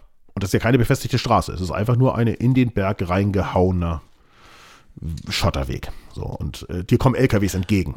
So, also das, das muss man mögen. Das tut mir jetzt gut, weil ich wollte dir gerade sagen, dass in mir die stärkste Sehnsucht wächst. Jetzt bremst du sie wieder ein bisschen äh, und der innere Schisser hilft mir. Aber nee, am Ende ist es mega faszinierend, weil es einfach so, so weit weg von unserem behüteten Alltag ist. Ne? Total, so total. Und, und, und, natürlich gibt es in Georgien gut Situierte, die ein tiefes Leben. Das ist ja klar. So wie überall auf dieser Welt. Ja. ja? Ja. Ähm, und tatsächlich habe ich jetzt gerade, ich habe mit natürlich immer wieder Kontakt auch nach Georgien, ähm, tatsächlich habe ich gerade gehört, dass Häuser gebaut werden für einen Teil dieser Binnenflüchtlinge, die da jetzt seit fast 30 Jahren so leben, wie sie leben. Da werden gerade Häuser gebaut, ja. aber wie schnell das gehen wird, weiß natürlich keiner und ähm, ob da alle unterkommen, weiß man auch nicht. Ich war, wie gesagt, im 2019, nachdem die Fotoreisegruppe abgereist ist, bin ich noch mit, mit, mit Sandra, mit meiner äh, Partnerin, ähm, zehn Tage durch Georgien gereist und wir haben noch weitere dieser Kliniken besucht. Und in jeder dieser Kliniken leben unter katastrophalen Verhältnissen einfach Menschen. So. Und du kannst da nicht natürlich allen helfen. So, auch da. Nee. Ich habe hab zusammen ja. gesagt, pass auf, wir kaufen jetzt einfach mal hier Grundlebensmittel nochmal für einen Huni ein und verteilen das. Aber das ist natürlich ein totaler Tropfen auf den heißen Stein, weil das hilft denen einen kleinen Moment weiter, aber ähm, und du willst ja auch nicht so gönnerhaft rüberkommen, weißt du? Es ist ja auch immer dieser Quint du, du, willst ja niemanden beschenken, mit, zu dem du keine Beziehung hast. Du gehst ja nicht einfach irgendwo rein und sagst, oh, hier leben Menschen und die, das sieht hier ganz schlimm aus für meine Verhältnisse. Den schmeiße ich jetzt mal einen 25 Kilo Sack Mehl in den Raum. Das geht gar nicht, finde ich. Also, sondern, ja. So, und äh, ja. deswegen hat das auch tatsächlich dann viel Zeit eingenommen, ne, weil ich immer wieder versucht habe, auch in, in Kontakt zu bekommen. Ich erzähle vielleicht noch eine Geschichte. Ähm, Warte ganz kurz, ähm, ähm, ja. ein Einwurf. Ja. Ich bin mir sehr sicher, dass es ähm, dabei gar nicht darum geht, dass wir die Welt retten sollten. Das mhm. können wir nicht leisten. Es gibt im Globalen schon eine Lösung, denke ich, aber die, da müssen halt alle zusammenhalten. Also mhm. die sehe ich jetzt nicht. Mhm. Aber was wir tun, wenn wir solche Dinge tun,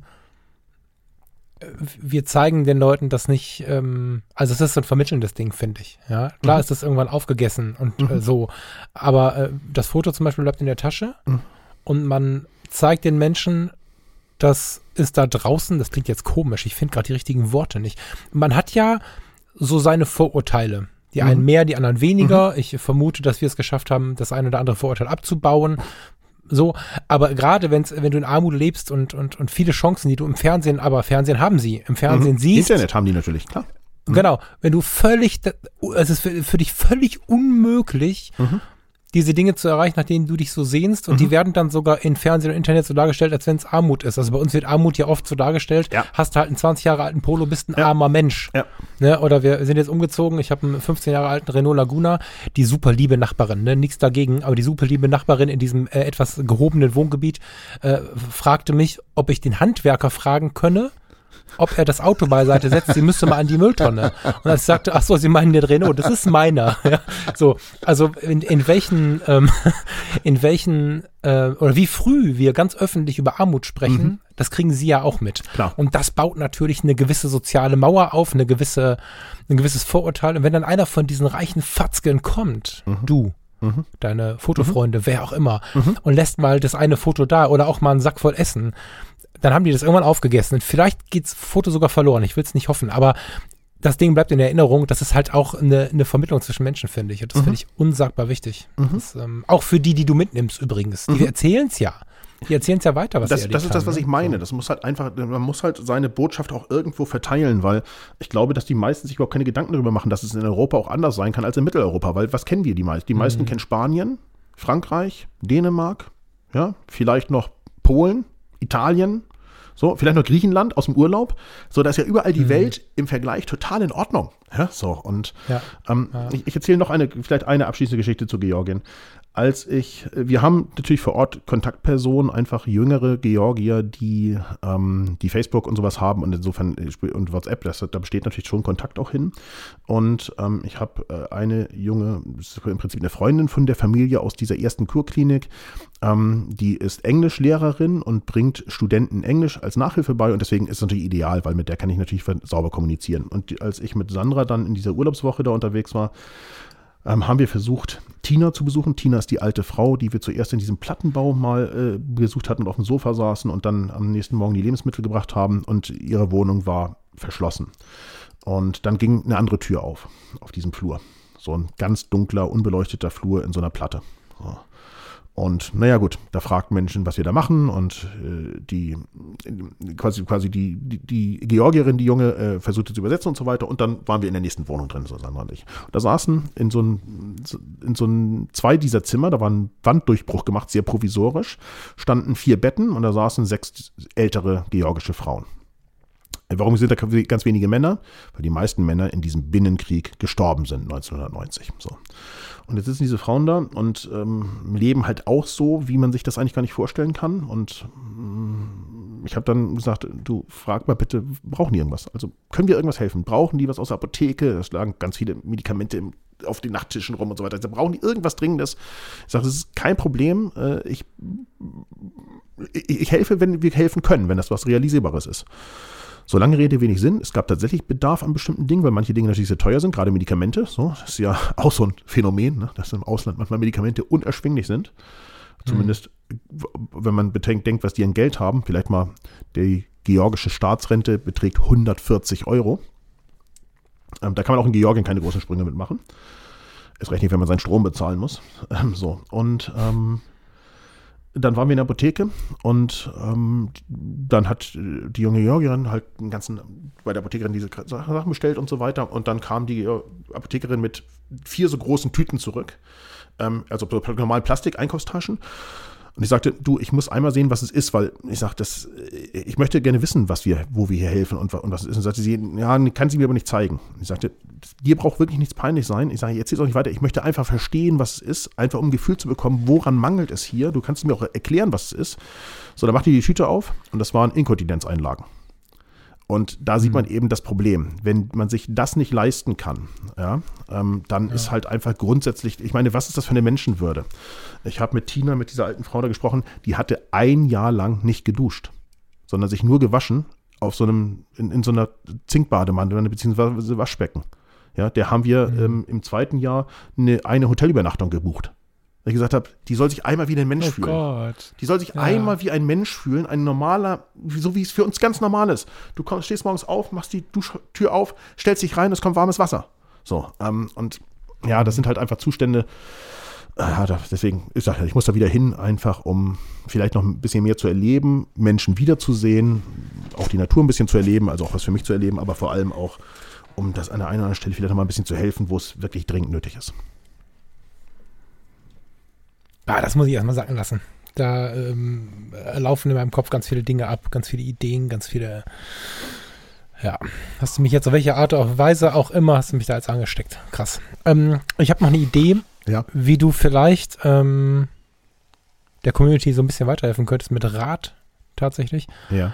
Mm, Ich, du hast, du bist relativ aufmerksamer Zuhörer, das finde ich ganz spannend. Ähm, viele von euch da draußen haben das schon zehnmal gehört. Ich möchte es trotzdem kurz anreißen mit Sinn. ähm, ich hatte dieses Erlebnis auf der Mein Schiff 4 vor.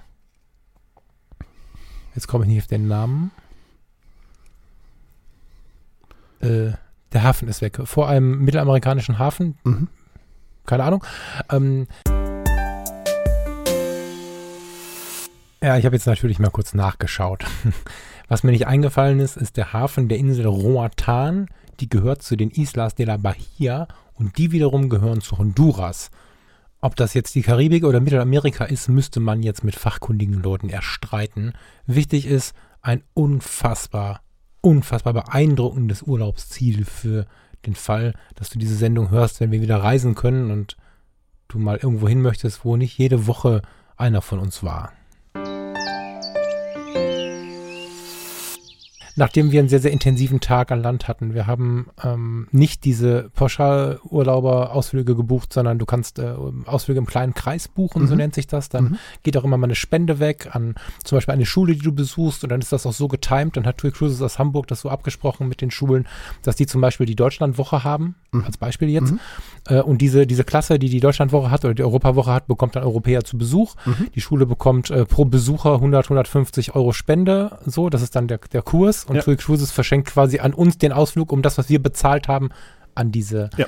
Ähm, äh, so, also da gibt es verschiedenste Modelle, nicht nur dieses. Jedenfalls hatten wir so einen Ausflug und ähm, waren auf so, einer, auf so einer Plantage, die zwei Jungs äh, bewirtet haben. Und als wir dann abends ausliefen, da hatte ich dieses Gefühl, was du gerade sagtest. Ne? Mhm. Ne? Also dieses, was machen wir jetzt? Ne? Wir kamen an, an, an Bord, wir haben relativ früh zu Abend gegessen. Ähm, wer schon mal auf so einem Schiff war, es gibt, glaube ich, auf der ganzen Welt kein besseres Essen. Also was, was jetzt ja. so, so, ein qualitativ, also was man so unter gutem Essen versteht. Ich finde auch äh, Streetfood total geil, aber so, ne? Dann sitzt du da sehr behütet und da habe ich schon gedacht, irgendwas ist hier komisch. Und dann sind wir an Deck gegangen und dann ist das Auslaufen ja immer so eine Sache für die, die das noch nicht erlebt haben. Ähm, dadurch, also wir meckern immer so viel äh, über den Tourismus, aber gerade in diesen Ländern ist es so, dass so ein Schiff, was kommt, entgegen der Berichterstattung, die ich oftmals höre, ist es ja schon so, dass die Leute eine Menge Geld dalassen. Äh, sie essen auch dort, sie lassen dort viele Trinkgelder, weil sie genau das oder ähnliches erleben, wie du es auch gerade mhm. beschrieben hast und so. Mhm. Das führt dazu, dass du ausläufst mit dem Schiff, der Kapitän äh, zieht das große Horn zur Verabschiedung und jetzt kriege ich eine Gänsehaut. Ähm, in, den, in den Bergen unter den Palmen sind ja dann teilweise nur so Wellblechhütten und so. Ja, ja. Und die haben teilweise eine Glühbirne so, das ist deren Strom und mm. die mhm. machen sie aber an und aus zum Gruße und dann fackelt dich so ein ganzer, so ein ganzer großer, ähm, so, eine, so, eine, so eine, wie soll ich das sagen, also so eine Bucht äh, fackelt dich dann mit den, mit den Lampen an, mit Taschenlampen, die Autofahrer blinken, die Busse blinken, die verrückt. Polizei, wenn es welche gibt, macht dieses rote Licht ja, an und so. Verrückt. Und dann stand ich da an der Reding und habe an der jetzt, ich habe eine richtig fette, du siehst die bei Webcam wahrscheinlich nicht, aber richtig fette, richtig fette Gänsehaut. Ja, ich sehe es. Ja, und dann stand ich da ja. und hatte so einen scheiß dekadenten Cocktail in der Hand, ne, all in und so und dachte, ey, krass, ey, krass, wie, wie positiv sie den ganzen Tag waren, wie dankbar sie sind. Und ich habe den Bauch voll von rosa Ente an Orange Jus mit weiß der Teufel was und, und, und, und einen fetten, teuren Cocktail in der Hand. Und neben mir stand ein älterer Herr, der ganz bitterlich das Weinen anfing. Fettestens gekleidet. Ich bin ein Freund von Uhren, nicht, dass ich eine solche hätte, aber er hatte eine schöne Rolex am Armband. Und äh, also auf den ersten Blick Kaschmir, du sahst, der Mann, der, der steht gut im Leben und er weinte bitterlich. Und irgendwann, alle waren weg, alle machten so ihr Ding mhm. und, die, und ich stand da, ich dachte, was macht sie denn jetzt, ne? Also hingehen, hm. ja. weggehen ist mhm. auch scheiße. So, und dann irgendwann so auf Entfernung, ich sag, ich kann einfach gehen, ich kann aber auch noch einen Moment hier stehen bleiben. Und dann äh, sagte mir dieser alte Herr so sinngemäß, ich krieg's wortwörtlich nicht mehr hin, äh, junger Mann, ich habe, ich glaube 65. Oh, die Zahl werfe ich, glaube ich, langsam durcheinander junger Mann, ich habe 65 Jahre lang gebraucht, um zu merken, was für ein Arschloch ich bin. Und ähm, war mit auf diesem Ausflug. Ich kannte den vom Sehen schon. Und erzählte mir halt, was das mit ihm gemacht hat gerade. Mm. So dieser Tag da und dann diese, dieser Kontrast auf diesem Schiff zu stehen und so. Und wir sind ja noch gar nicht bei Hapag-Lloyd. Das ist ja vergleichsweise noch günstig. Und dennoch sagt er, das, das, das, das verpacke ich nicht. Da muss ich, wenn ich nach Hause komme, dann ist die Firma, dann muss das irgendwie mein Sohn weitermachen oder wir müssen das umstrukturieren, wir müssen ganz viel verändern. Und der war ganz aufgeregt mm. und ähm, ich glaube nicht, dass das einer von den Momenten war, die man morgen vergisst. Ich glaube nicht, mhm. dass der am nächsten Tag sich geschüttelt hat, sondern ich glaube, das war so ein lebensverändernder Moment. Ähm, und ich erzähle das, weil ich, wenn ich diese Geschichte mal erzählt habe im Podcast, äh, auf Workshops oder so, kam immer die Frage, wie kannst du denn mit so einem Schiff fahren? Wie kannst du denn in so einem Hotel wohnen? Weil die Leute, die diese Fernreisen dann, oder die, die sich vorstellen, eine solche Form der Fernreise zu machen, sagen, ich könnte es schon nicht dieses Kontrastes wegen. Mhm. Und ich persönlich hab dann zwar auch Tränen gelassen und ich sitze dann auch manchmal für mich da und hab da echt dran zu knabbern, aber mir erheilt es ganz klar den Blick auf Dankbarkeit, auch darauf, dass ich da nicht meckern kann, wenn der Kaffee 9 Euro kostet, sondern muss er 15 kosten. Da muss da noch genug Trinkgeld da sein. Da muss ich mir wie du überlegen, wenn ich sehe, irgendwer hat das iPhone kaputt und da gibt, es gibt ja teilweise Smartphones in solchen Ländern gebraucht für 20 Dollar und so, dann gehe ich da hin und hole ihm gebrauchtes Telefon oder was. Ähm, Habe ich in Panama mal gemacht. Ähm, nicht, weil ich hier ein geiler Typ sein möchte, sondern weil ich vorleben möchte, was man so an Kleinigkeiten auch machen kann. Hast du eine Antwort zu denen, die ich dann so gebe und jetzt gerade auch gegeben habe, wie der Mensch oder da, bist du auch der Meinung, dass der Mensch das Reisen nicht unterlassen soll, sondern und wenn's, wenn er kein Abenteurer ist, soll er halt in ein fettes Hotel oder auf ein Kreuzfahrtschiff gehen, er soll sich nur entsprechend verhalten. Hast du eine Idee, wie man mit diesem Schmerz und dem schlechten Gewissen noch umgehen kann? Außer, wie ich es schon sage, dass man damit eine große Dankbarkeit aufbaut und eine große Achtung aufbaut. Was antwortest du Tja, da? Also ich glaube, man muss sich immer bewusst machen, wir leben im goldenen Käfig Mitteleuropa. Ähm, hm. Das ist wie so ein Kanarienvogel in so einem goldenen Käfig. Es geht uns wunderbar. Ähm, es gibt bestimmt ganz viel zu meckern. Und wir beide finden auch Dinge. Wenn wir jetzt äh, so einen ganz negativen Podcast machen wollten, dann würden wir sofort Dinge finden und ihnen sagen, es funktioniert alles nicht, geht alles nicht, alles Mist und, und, und geht gar nicht. Die Wahrheit ist aber, das Allermeiste ist verdammt gut. Und es ist total verständlich, dass es sehr viele Menschen gibt, die sagen, habe ich bei Instagram und Facebook gesehen, da möchte ich auch hin. So, also das äh, wundert mich seit, mhm. seit 20 Jahren nicht mehr. So, also das ist mir vollkommen klar, weil wir einfach ein privilegiertes Leben führen. So, nun muss man dazu sagen, natürlich sorgt das auch dafür, also gerade in meinem Fall, ich will da mal ganz offen sein, äh, natürlich sorgt das auch dafür, dass ich nicht nur ein schlechtes Gewissen habe den Menschen gegenüber manchmal vor Ort, weil ich sage, okay, mir geht es so gut und denen geht es so schlecht, sondern es sorgt natürlich auch dafür, dass ich mir to total dessen bewusst bin, dass ich sehr viele Erden verbrauche, also mein CO2-Footprint ist eine glatte 6, so, und das mhm. zu deren Lasten. Mhm weil die reisen nicht. Also die mhm. fahren natürlich unsere alten Autos, also total gut für uns, weil wir konnten unsere alten Autos mit der Abwrackprämie nach Georgien bringen. So. Ja, da fahren hauptsächlich so deutsche Fabrikate äh, aus, aus Abwrackprämiezeiten. So, aber ansonsten haben die natürlich einen goldenen äh, Fuß, Fuß, äh, CO2-Fußabdruck, weil die fliegen natürlich ganz, ganz wenig und ähm, ja, und, und reisen im Prinzip nicht. So. Äh, auf der anderen Seite sage ich, trotzdem muss es Menschen geben, die reisen, weil die müssen anderen davon erzählen, was auf dieser Welt los ist, denn es kann eben nicht jeder überall hin. So. Und äh, das, hm. das bei mir jetzt mit dem Job verbunden ist, natürlich glückliche Fügung. Ähm, sonst würde ich sicher auch nicht so viel reisen. Aber ähm, ich versuche halt auch überall da, wo es geht, davon zu erzählen. Ähm, wenn wir mal ganz kurz nochmal hierhin zurückschwenken. Ich weiß natürlich hier, wo der Gletscher vor ein paar Jahren war. Und ich weiß von Erzählungen von Isländern, die ich kenne, wo der Gletscher vor 20 Jahren war. Und mir ist klar, mhm. das hat nichts damit zu tun, dass die Sonne ein bisschen mehr scheint. Ja, ich bin ja nicht doof. So. Und mhm. das sollte man Menschen erzählen. Mhm. Wenn der Gletscher plötzlich zwei Kilometer weiter weg ist als vor zehn Jahren, und das ist nur noch Geröllfeld, also quasi Gletschermoräne, dann hat das nichts damit zu tun, weil wir uns gerade auf dieser Erde alle total richtig verhalten. Aber natürlich kann trotzdem nicht jeder hierher kommen, aber man muss halt Menschen erzählen und sagen, Achtung, wir alle sind dafür verantwortlich, denk darüber nach, wenn du zum Bäcker fährst, ob du nicht dein Fahrrad nimmst und so weiter. Und ich sage auch ganz offen, und ich meine eigenen Flüge kompensiere ich alle. Ich weiß, das ist natürlich total dusselig. Das ist das Minimum, was man so machen kann. So, ne? Na, besser als nichts. Ja. Ne? Mhm. Also verstehe ich das richtig? Ähm, wenn ich etwas, ah, nehme ich das überhaupt? Da ist die Formulierung schon so, schon so schwierig, finde ich. Also dieses Gefühl, ähm, was ich gerade beschrieben hat, äh, ist ja in den Köpfen, weil ich Armut gesehen mhm. habe und dann rosa gebratene Entenbrust mhm. mit Orange mhm. Jus und am besten Lammkarree, mhm. was der Teufel was gegessen ja. habe. Was im Restaurant mal eben 25, 30, 40 und mehr Euros kostet. Mit einem Whisky für 20 Euro hinterher und so weiter. Ähm, wenn ich das so lebe oder erlebe oder nehme, ja und gleichermaßen aber achtsam damit bin, wie ich darüber kommuniziere und wie ich mit diesen Menschen umgehe. Ein Handy kaufen, mitdenken, vermitteln, das ist der Weg, also sehe ich so. Ja. So, aber so meintest du das jetzt, ja? ja? Dass man glaub, so ein bisschen mit ich glaube schon, Vermittlungen ja, glaub, zurückgeben. Ich glaube schon, dass das eine das andere nicht ausschließt. Also ähm, ja, ich fühle mich dabei mhm. sehr schlecht. Das geht mir so ein bisschen so wie dir, glaube ich. Also ich fühle mich wirklich richtig dreckig da manchmal. Also das muss man ganz klar sagen. Also ich kann das in Georgien nicht beschreiben, wie schlecht, wie schlecht es mir da ging. Wenn wir die anderen befragen würden, die dabei waren, äh, die würden dir dasselbe erzählen. Wir hatten einen richtigen Scheißabend, muss man sagen. Also so einen richtig schlechten Abend an dem Abend, weil das ist gesagt, das kann nicht sein. Das kann nicht sein. Das darf nicht sein, weil das sollte in Europa nicht vorkommen das sollte auf der ganzen Welt nicht vorkommen. Aber wir sind immer noch in Europa. Wir sind also gar nicht weit weg. Wir könnten mit einem Auto hierher fahren, wenn das mhm. theoretisch. Und keiner weiß davon, so, weil die einfach vergessen wurden da für viele Jahre. Ähm, und trotzdem glaube ich, dass man für sich selber natürlich eine Lösung finden muss, äh, dafür damit umzugehen. Und die schlechteste ist die Ignoranz, glaube ich. Also einfach zu sagen, gut, das interessiert mich einfach nicht. So, die leben halt so und ich lebe halt so. So ist ja nicht, ist nicht meine Baustelle. Das ist, glaube ich, eine richtig schlechte Lösung. Ich glaube, man muss den Menschen vor Ort zuhören, um zu verstehen, was da los ist, weil das, was du aus der Karibik berichtest, das ist da ja auch so. Die sind ja grundsätzlich nicht unzufrieden ja, ja. mit ihrem Leben. Das ist ja das, das ist ja das für uns total absurde. Du kannst ja jetzt da hinkommen, wie der, der genau. dicke weiße Mann und sagen, hier, was kostet die Welt? So, ja. Oder du kannst halt horchen, was ist da eigentlich wirklich äh, gerade Phase? Und die sind grundsätzlich gar nicht unzufrieden mit ihrem Leben. Die wünschen sich natürlich auch Dinge für ihre Kinder und Enkelkinder, so das ganz Normale, was ich glaube überall auf der Welt das Gleiche ist. Aber ähm, die haben sich halt mit der Situation arrangiert. Wir haben ein Gruppenfoto gemacht in diesem Wohnzimmer und der Sohn von derer, die da hau hauptsächlich wohnte, also die wohnten da zu zweit, sie und ihr Sohn, die ganze Rest der Familie war zu Besuch, ähm, in diesem einen Zimmer. Der nahm von der Innenseite dieser, ich sag mal, aus Palettenbretter zusammengenagelten Tür von so einem Bügel ein blaues Hemd und zog das an für das Foto. Das war das einzige Hemd, was der Wahnsinn. hatte. Weil einen Schrank gab es nicht. Wahnsinn. So, und da sagst du, ja da, da musst du halt zuhören. Das muss man halt beobachten, finde ich auch. Das muss man sich halt angucken und registrieren, was eigentlich, warum zieht er jetzt das Hemd an? Okay, der zieht das Hemd an, weil hier werden die Fotos gemacht, maximal mit dem Handy. So.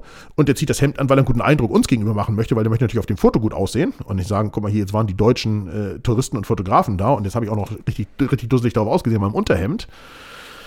Naja gut, und da musst du halt auch noch irgendwie die Wahrnehmung haben, dass er nur dieses eine Hemd hat. Das kriegst du ja gar nicht mit. Wenn du so ganz oberflächlich unterwegs bist, dann, dann merkst du das ja gar nicht. Sagst du, na gut, ich habe in so ein Wohnzimmer reingestolpert und habe da halt ein Foto gemacht und der hat ein Hemd angezogen. So, also das, ne, aber das, da gibt es ja eine Geschichte dahinter. Und ich glaube, wie gesagt, man muss einfach den Menschen vor Ort zuhören und versuchen zu verstehen, wie die leben. Ich glaube, das ist das A und O, zu verstehen, wie die leben. Meiner Meinung nach macht es keinen Sinn, sich zu sehr der Trauer zu ergeben. Mhm Ne? Also das heißt nicht, dass man es dass man's nicht wahrnehmen mhm. soll und das heißt nicht, dass man nicht auch eine Träne lassen darf. Ich finde, ja. das ja sollte lange, lange, lange, lange gesellschaftsfähig sein, eine Träne mhm. zu lassen. Ich glaube aber auch, dass es ähm, gut ist, die Dinge wahrzunehmen, wie sie sind, um einfach selber zufriedener und selber auch gebender durchs Leben zu laufen. Ja, ich glaube, dass am Ende es sogar in Teilen gut sein kann, sowas erlebt zu haben, weil die Situation ist so, wie sie ist, ob du jetzt da warst oder nicht. Mhm. Und äh, dass du dann noch was tust, ist eine positive Veränderung, auch wenn sie minimal ist ich habe das erste Mal, also klar, mein Podcast-Kumpel Thomas Jones äh, beschießt mich mit dem Thema Minimalismus, seitdem ich ihn das erste Mal getroffen habe. Ja. Aber so richtig tief äh, ein Deep Dive habe ich gemacht, als ich ähnlich wie du es gerade mit dem blauen Hemd am äh, Kleiderhaken äh, erzählt hast, auf Jamaika äh, einen Sonntag verlebt habe und dort festgestellt habe, dass sie alle ein weißes Hemd oder eine weiße Hose haben, äh, seit teilweise 15 Jahren, die sie irgendwie gebleicht, gewaschen, was auch immer kriegen. Und ähm, es ist alles so weiß gewaschen, dass es gar nicht auffällt, wie oft es schon genäht worden ist. Mhm. Und ähm, ich habe so einen so so ein Gottesdienst auf Jamaika mitbekommen. Also was heißt ein Gottesdienst? Das stimmt nicht. In dieser Gemeinde geht der Gottesdienst von morgens um acht bis abends um fünf. Mhm. Das heißt, ich habe einen Teil des Gottesdienstes wahrgenommen, wurde eingeladen, hineingebeten und habe den Stolz dieser Menschen erlebt und habe da einfach gemerkt, für mich mal wieder, dass Minimalismus, ähm, klar, für diese Menschen wirkt das aus unserer, also aus deren Perspektive wirkt das, wenn wir das betreiben, so ein bisschen, als wenn wir ein Spiel spielen. Mhm.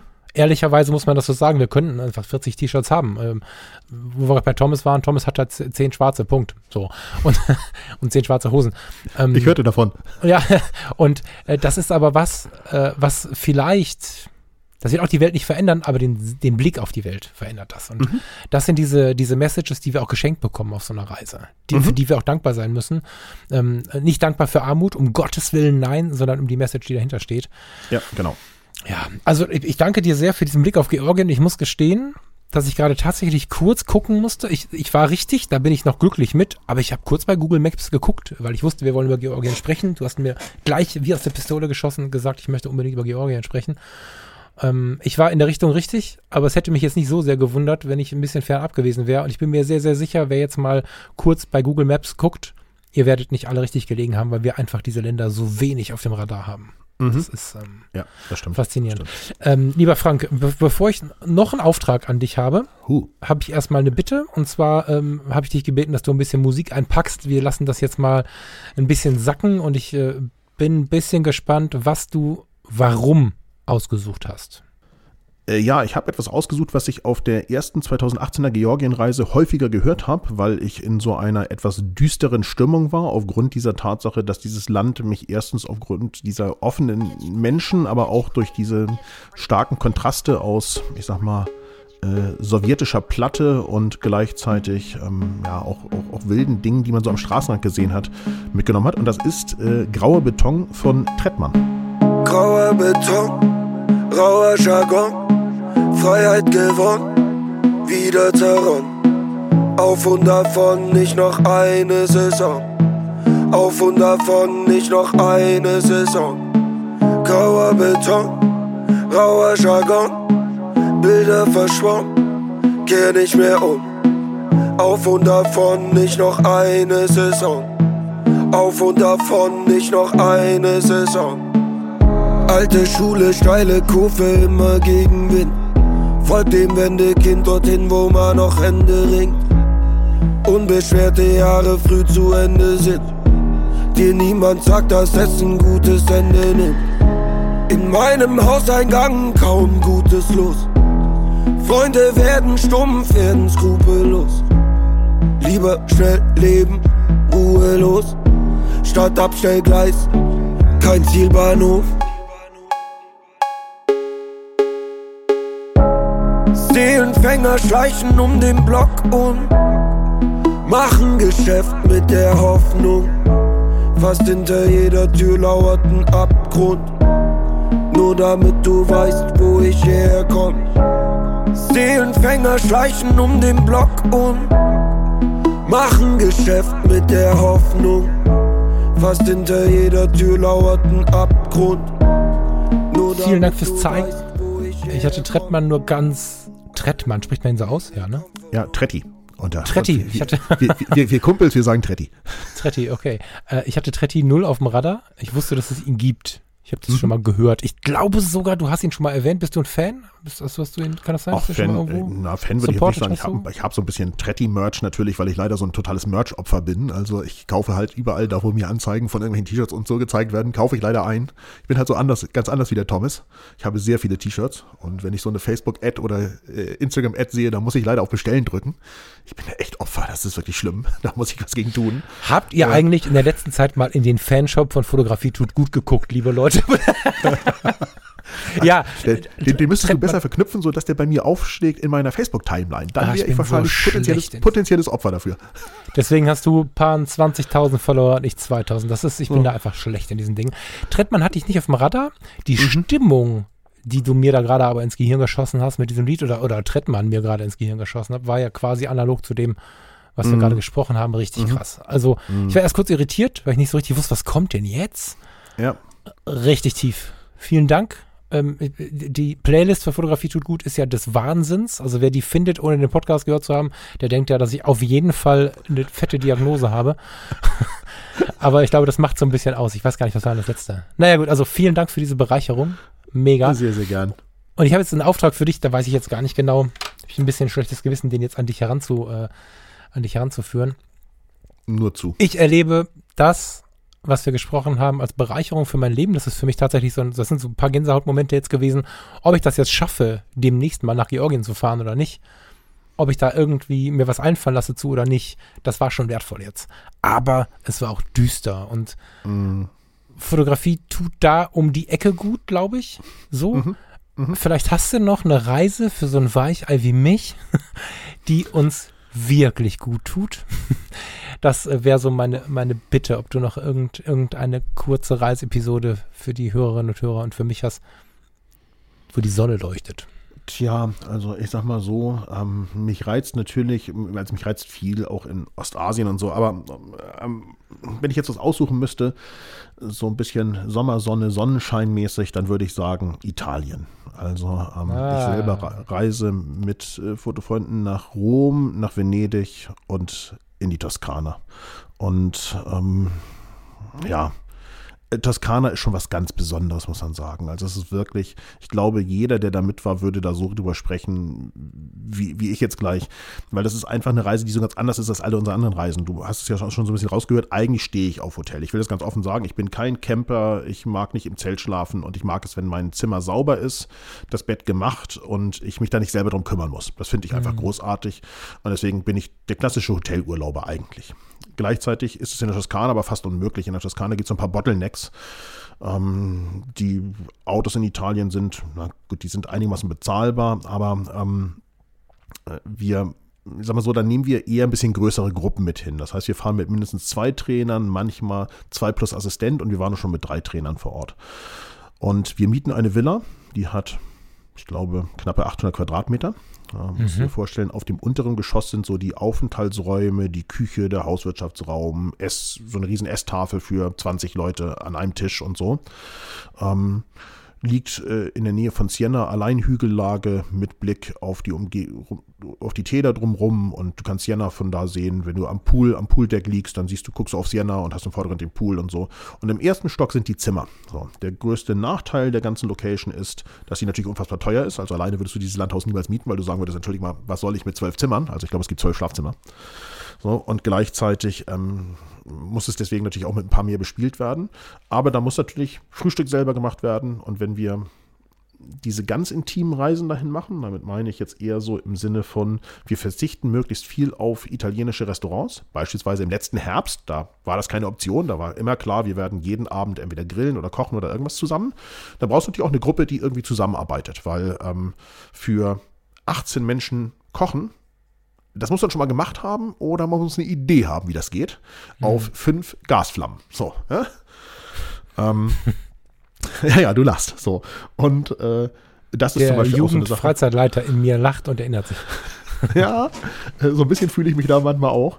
Ähm, so, und tatsächlich ist es aber einfach eine, deswegen die, ist die Reise ein bisschen anders, weil es natürlich dadurch, dass die Gruppe tatsächlich mit mitwirken muss und es auch so ein bisschen ausgeglichen sein muss. Also es, es hilft natürlich, wenn da nicht äh, drei sich immer bedienen lassen und alle anderen machen immer alles. So. Und ich bin da sehr gut drin, dafür zu sorgen, dass das ausgeglichen ist. Und ich habe natürlich irgendwie über, keine Ahnung, ich habe bestimmt 700 oder 800 Kunden auf der ganzen Welt mit unterwegs gehabt. Ich kenne jeden, jeden Typ von Mensch, der so dabei sein kann und weiß auch, was zu tun ist, damit das dann trotzdem so gruppendynamisch funktioniert.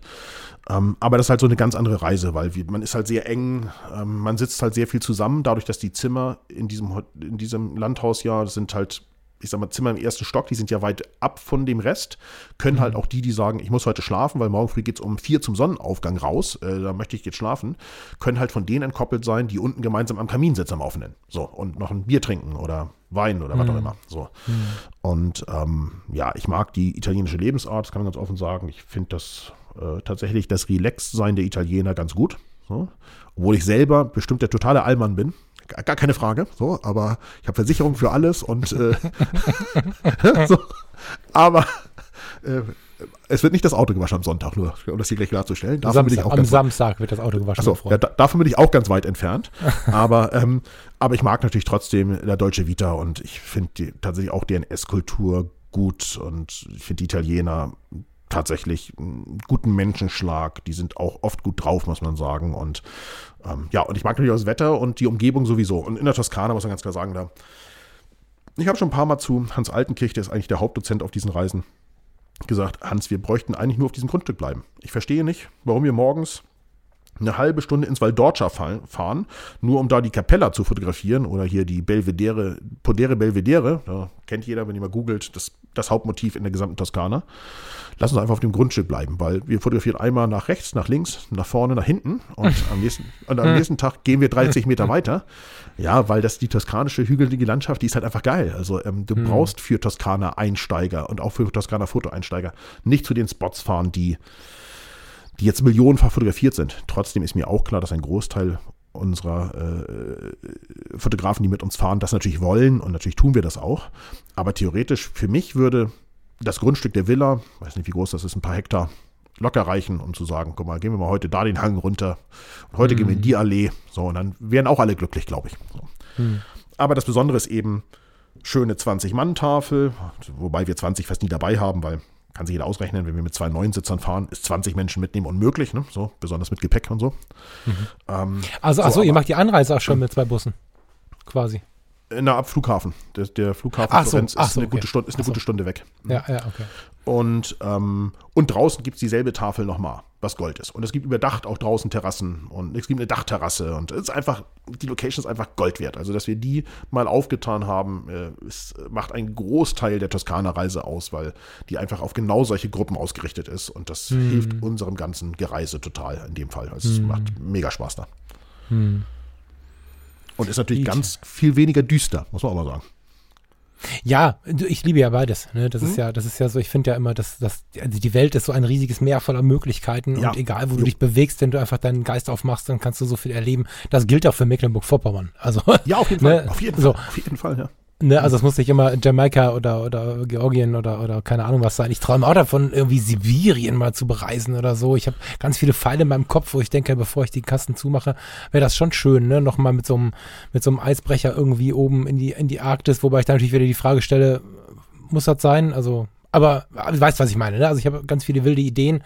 Ich, ich habe da auch noch eine so eine ähnliche auf meiner, auf meiner Liste. Gibt's noch, oh, es gibt noch eine. Eine. Kamtschatka. Kamtschatka ist meine Idee hm. für was ich noch gesehen haben möchte. Ich kann mit dem ganzen Rest, die ich gesehen zu haben, kann ich leben. Aber Kamtschatka, mhm. Vulkane und Bären möchte ich in Kamtschatka sehen. Wann auch mhm. immer und wie auch immer. Sehr schwer zu bereisen und alleine quasi unmöglich, aber ich möchte auf die russische Halbinsel ganz im Osten.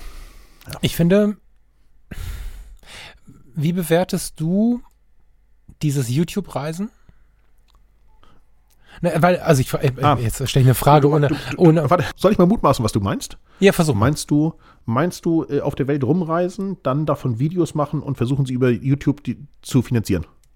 Nee, äh, ja, okay. nee, ist ein Modell, äh, vielleicht das okay. Modell, wie es das an uns heranführt. Also meine Idee war ja heute, neben der Tatsache, dass wir eh Dinge zu besprechen hatten, dass ich mich mhm. eh mit dir auseinandersetzen wollte, wir Lust hatten, ich weiß gar nicht, seit, wir, wann, seit wann reden wir, lass mal was machen? Ich glaube drei Jahre, fünf, keine Ahnung. Mindestens, ja. So, Mindestens. ähm, neben all dem war ja heute die Idee, ich habe ganz viele liebe Hörerinnen und Hörer zu Hause und die können mhm. gerade nicht reisen und du nimmst so, uns mit raus in die Welt. Das okay. war also die Grundidee. Mhm. Und meine Frage an dich, der ja sehr praktisch reist, bezieht sich auf, also ich finde es inzwischen wertvoll, auf ganz vielen verschiedenen Ebenen, wenn Menschen, die gerade nicht können, entweder weil sie mhm. vielleicht einfach mhm. tatsächlich keine finanziellen Mittel haben oder weil wir Corona haben oder weil mhm. einfach gerade ein Arbeitsabend ist, mhm. sich die Welt aber mit weit aufgerissenen Augen zum Beispiel am Fernseher oder in einer Multivisionsshow okay. von mir aus auch Verstehe. anschauen. Ähm, mhm. Es gibt inzwischen ja Netflix-Formate, YouTube-Formate äh, und so weiter, die einem wirklich ganz weite Welten zeigen. Teilweise kompliziert Testens ähm, ähm, ähm, produziert, äh, teilweise äh, mit der Selfie-Kamera. Ähm, kannst du also, wie gesagt, ich habe mir nach Hurtigruten geguckt, dann bin ich schnell in der Antarktis gelandet, dann landest du irgendwo in Feuerland, weil von da muss das Schiff abfahren und dann hast du in einem Abend die halbe Welt bereist und auch da kriege ich gerade eine Gänsehaut, obwohl ich damit keine Menschen gesprochen habe und ich habe kürzlich das Gespräch mitgehört, deswegen kommt diese Frage dass es eine Unverschämtheit ist, wie die Menschen nicht mehr äh, sich mit den Welten befassen, sondern nur noch Fernsehen gucken. Und ich möchte das so ein bisschen aus diesem Loch rausheben. Ich finde es wertvoll, wenn Menschen sich da auf diese Art und Weise mit beschäftigen. Wie, ich, ich, ich habe gestern, also äh, wir nehmen Donnerstag auf, ne? Veröffentlichen ist ja, glaube ich, am Wochenende bei dir. Ich habe gestern die, die, ja. genau den ersten Vlog veröffentlicht äh, aus, aus Island, den ersten Teil. Und mir schrieb jemand darunter, eine eine Zuschauerin bei YouTube, die ich aber auch äh, über YouTube äh, kenne, ich weiß aber nicht, wer sie ist, schrieb darunter, sie hat so eine Sehnsucht gehabt, dass sie sich erstmal ihre Island-Fotos angucken musste. Mhm. Und daraufhin habe ich geantwortet, das habe ich zwölf Monate getan, das hat jetzt nicht mehr gereicht. Mhm. So. Aber es ist eine sehr, sehr gute Möglichkeit. Natürlich gucke ich mir Dinge auf YouTube an oder auch in, auf anderen Formaten. Ich gucke sehr gerne auf so Spartensendern, irgendwie so Phoenix oder auch Dreisat oder sowas, irgendwelche Dinge, wo aus der Welt berichtet wird. Gar nicht, weil ich selber hinfahren möchte, sondern weil ich offen bleiben möchte dafür, wie es woanders aussieht und mir und mir auch klar ist, dass man nicht alles auf der Welt sehen kann. Das ist mhm. mir mehr bewusster als vielen anderen, glaube ich. Also es ist einfach unmöglich so. Und ähm, trotzdem gucke ich da ganz fasziniert hin, weil ich eben das auch mit Dingen verknüpfe, wie ich mich gefühlt habe, als ich das das erste Mal gesehen habe. Mhm. Wenn wir mal hier zu, zu Island zurückkommen. Ich weiß genau, wie es mir das erste Mal ging vom Skogafoss. Mhm. Heute würde ich sagen, also gerade so im vorletzten Jahr und im, warte mal, das stimmt nicht, 2018, 2000, 2017. 2017 war Island so voll im Sommer, wie ich das noch nie gesehen hatte. Da habe ich mich gefragt, warum wir da anhalten. Weil da standen 40 Reisebusse mindestens. Und es standen die ganzen roten, gelben und grünen und blauen Jacken ganz vorne. An diesem breiten Vorhangwasserfall, kennen alle, kann man nicht verpassen, wenn man die Ringstraße fährt und man fährt daran vorbei, dann muss man mit verbundenen Augen gefahren sein. So, ähm, weil er so offensichtlich ist, ist er natürlich eins der, einer der, der Hauptwasserfälle, äh, den jeder sehen will und macht Instagram-Fotos. Und natürlich wollen dann die, die mit, mit dem Auto sitzen, die wollen anhalten und sich den Wasserfall angucken und auch ein Foto davon machen. Und das kann ich total verstehen, weil ich eben mich sehr genau daran erinnere, wie es mir das erste Mal ging, als ich am Skogafoss vorbeigefahren bin. Da habe ich gedacht, Alter, das kann nicht sein. Der Wasserfall ist wirklich so breit. Der ist 30 Meter breit. Das gibt's doch nicht. So, also weiß nicht ganz genau, wie breit der ist. Ne? So, und, ähm, und so gucke ich halt auch gerne mir Dinge bei YouTube und bei, bei, bei, bei anderen auf TV-Kanälen an, weil ich einfach sage, okay, ich kriege einen guten Eindruck davon, wie ich mich gefühlt habe, wenn ich das jetzt in echt sehen würde. Weil man hat ja so eine Messlatte dadurch, ne? Sagt, okay, das ist ja unfassbar. So gerade so Luftaufnahmen vom Amazonas-Delta oder so. Ja, das, Wahnsinn. Das gibt's doch nicht. Wahnsinn, Das ist ja. ja, der, der totale Irrsinn. Wie kann das so aussehen? So, Wir ne? Fotografen, wenn wir jetzt mal so ein Bildband kaufen, dafür äh, open-minded, also wenn wir da Bock drauf haben, mal so ein Bildband auf dem Schoß zu haben, Thema letzter Sendung, keine Absicht, äh, fällt mir gerade auf, äh, dann, dann ist es so, dass wir äh, als fotografisch Interessierte so ein Foto vielleicht schon mal gesehen haben, weil es da wirklich ganz beeindruckende Aufnahmen von gibt. Ähm, ich finde es aber gerade schön, dass es breiter wird, diese, diese Sichten breiter äh, werden. Und ich stelle fest, dass viele Netflix und YouTube und all diese Kanäle, äh, Amazon Prime und wie sie nicht alle heißen, nur mit ähm, How I Met Your Mother und wie sie nicht alle heißen verbinden, also mit irgendwelchen Serien und so. Ja, ja. Aber die Qualität, und damit meine ich gar nicht die Aufnahmequalität, manchmal ist auch ein Rucksacktourist mit der Selfie-Kamera mega wertvoll. Die Qualität, die Tiefe, die äh, sowohl YouTube als auch Netflix, äh, du bei YouTube ja selber auch höchstpersönlich, aber viele, viele, viele andere inzwischen liefern, ist Wahnsinn. Also was ich in den letzten Wochen, wenn es denn dann mal abends nicht mehr anders ging, an qualitativen Fernsehen gefunden habe zu diesen Themen, das waren, also die persönliche Note rausgenommen, ein bisschen wie unser Podcast hier, nur äh, ich habe das Glück, diese persönliche Note jetzt mit dir mit drin zu haben. Das ist wirklich Wahnsinn. Äh, Wollte ich einfach mal ein bisschen Werbung für machen, weil viele Leute tatsächlich Ja. nach diesen Sachen noch nicht gesucht haben Ja. bei ihrem Netflix-Account. Ihr müsst nicht nur amerikanische Serien gucken, das kann auch mal geil sein, gar keine Frage. Mhm. Aber es gibt so, ich hätte fast gesagt, bewusstseinserweiterndes Fernsehen. Das ist der. Bist du, du bist, ähm, also Frank, bist du wie ich kulinarisch interessiert? Äh, durchaus. So, ich wusste nicht, wie ich sagen sollte. Ich hätte jetzt auch ein bisschen was Frecheres.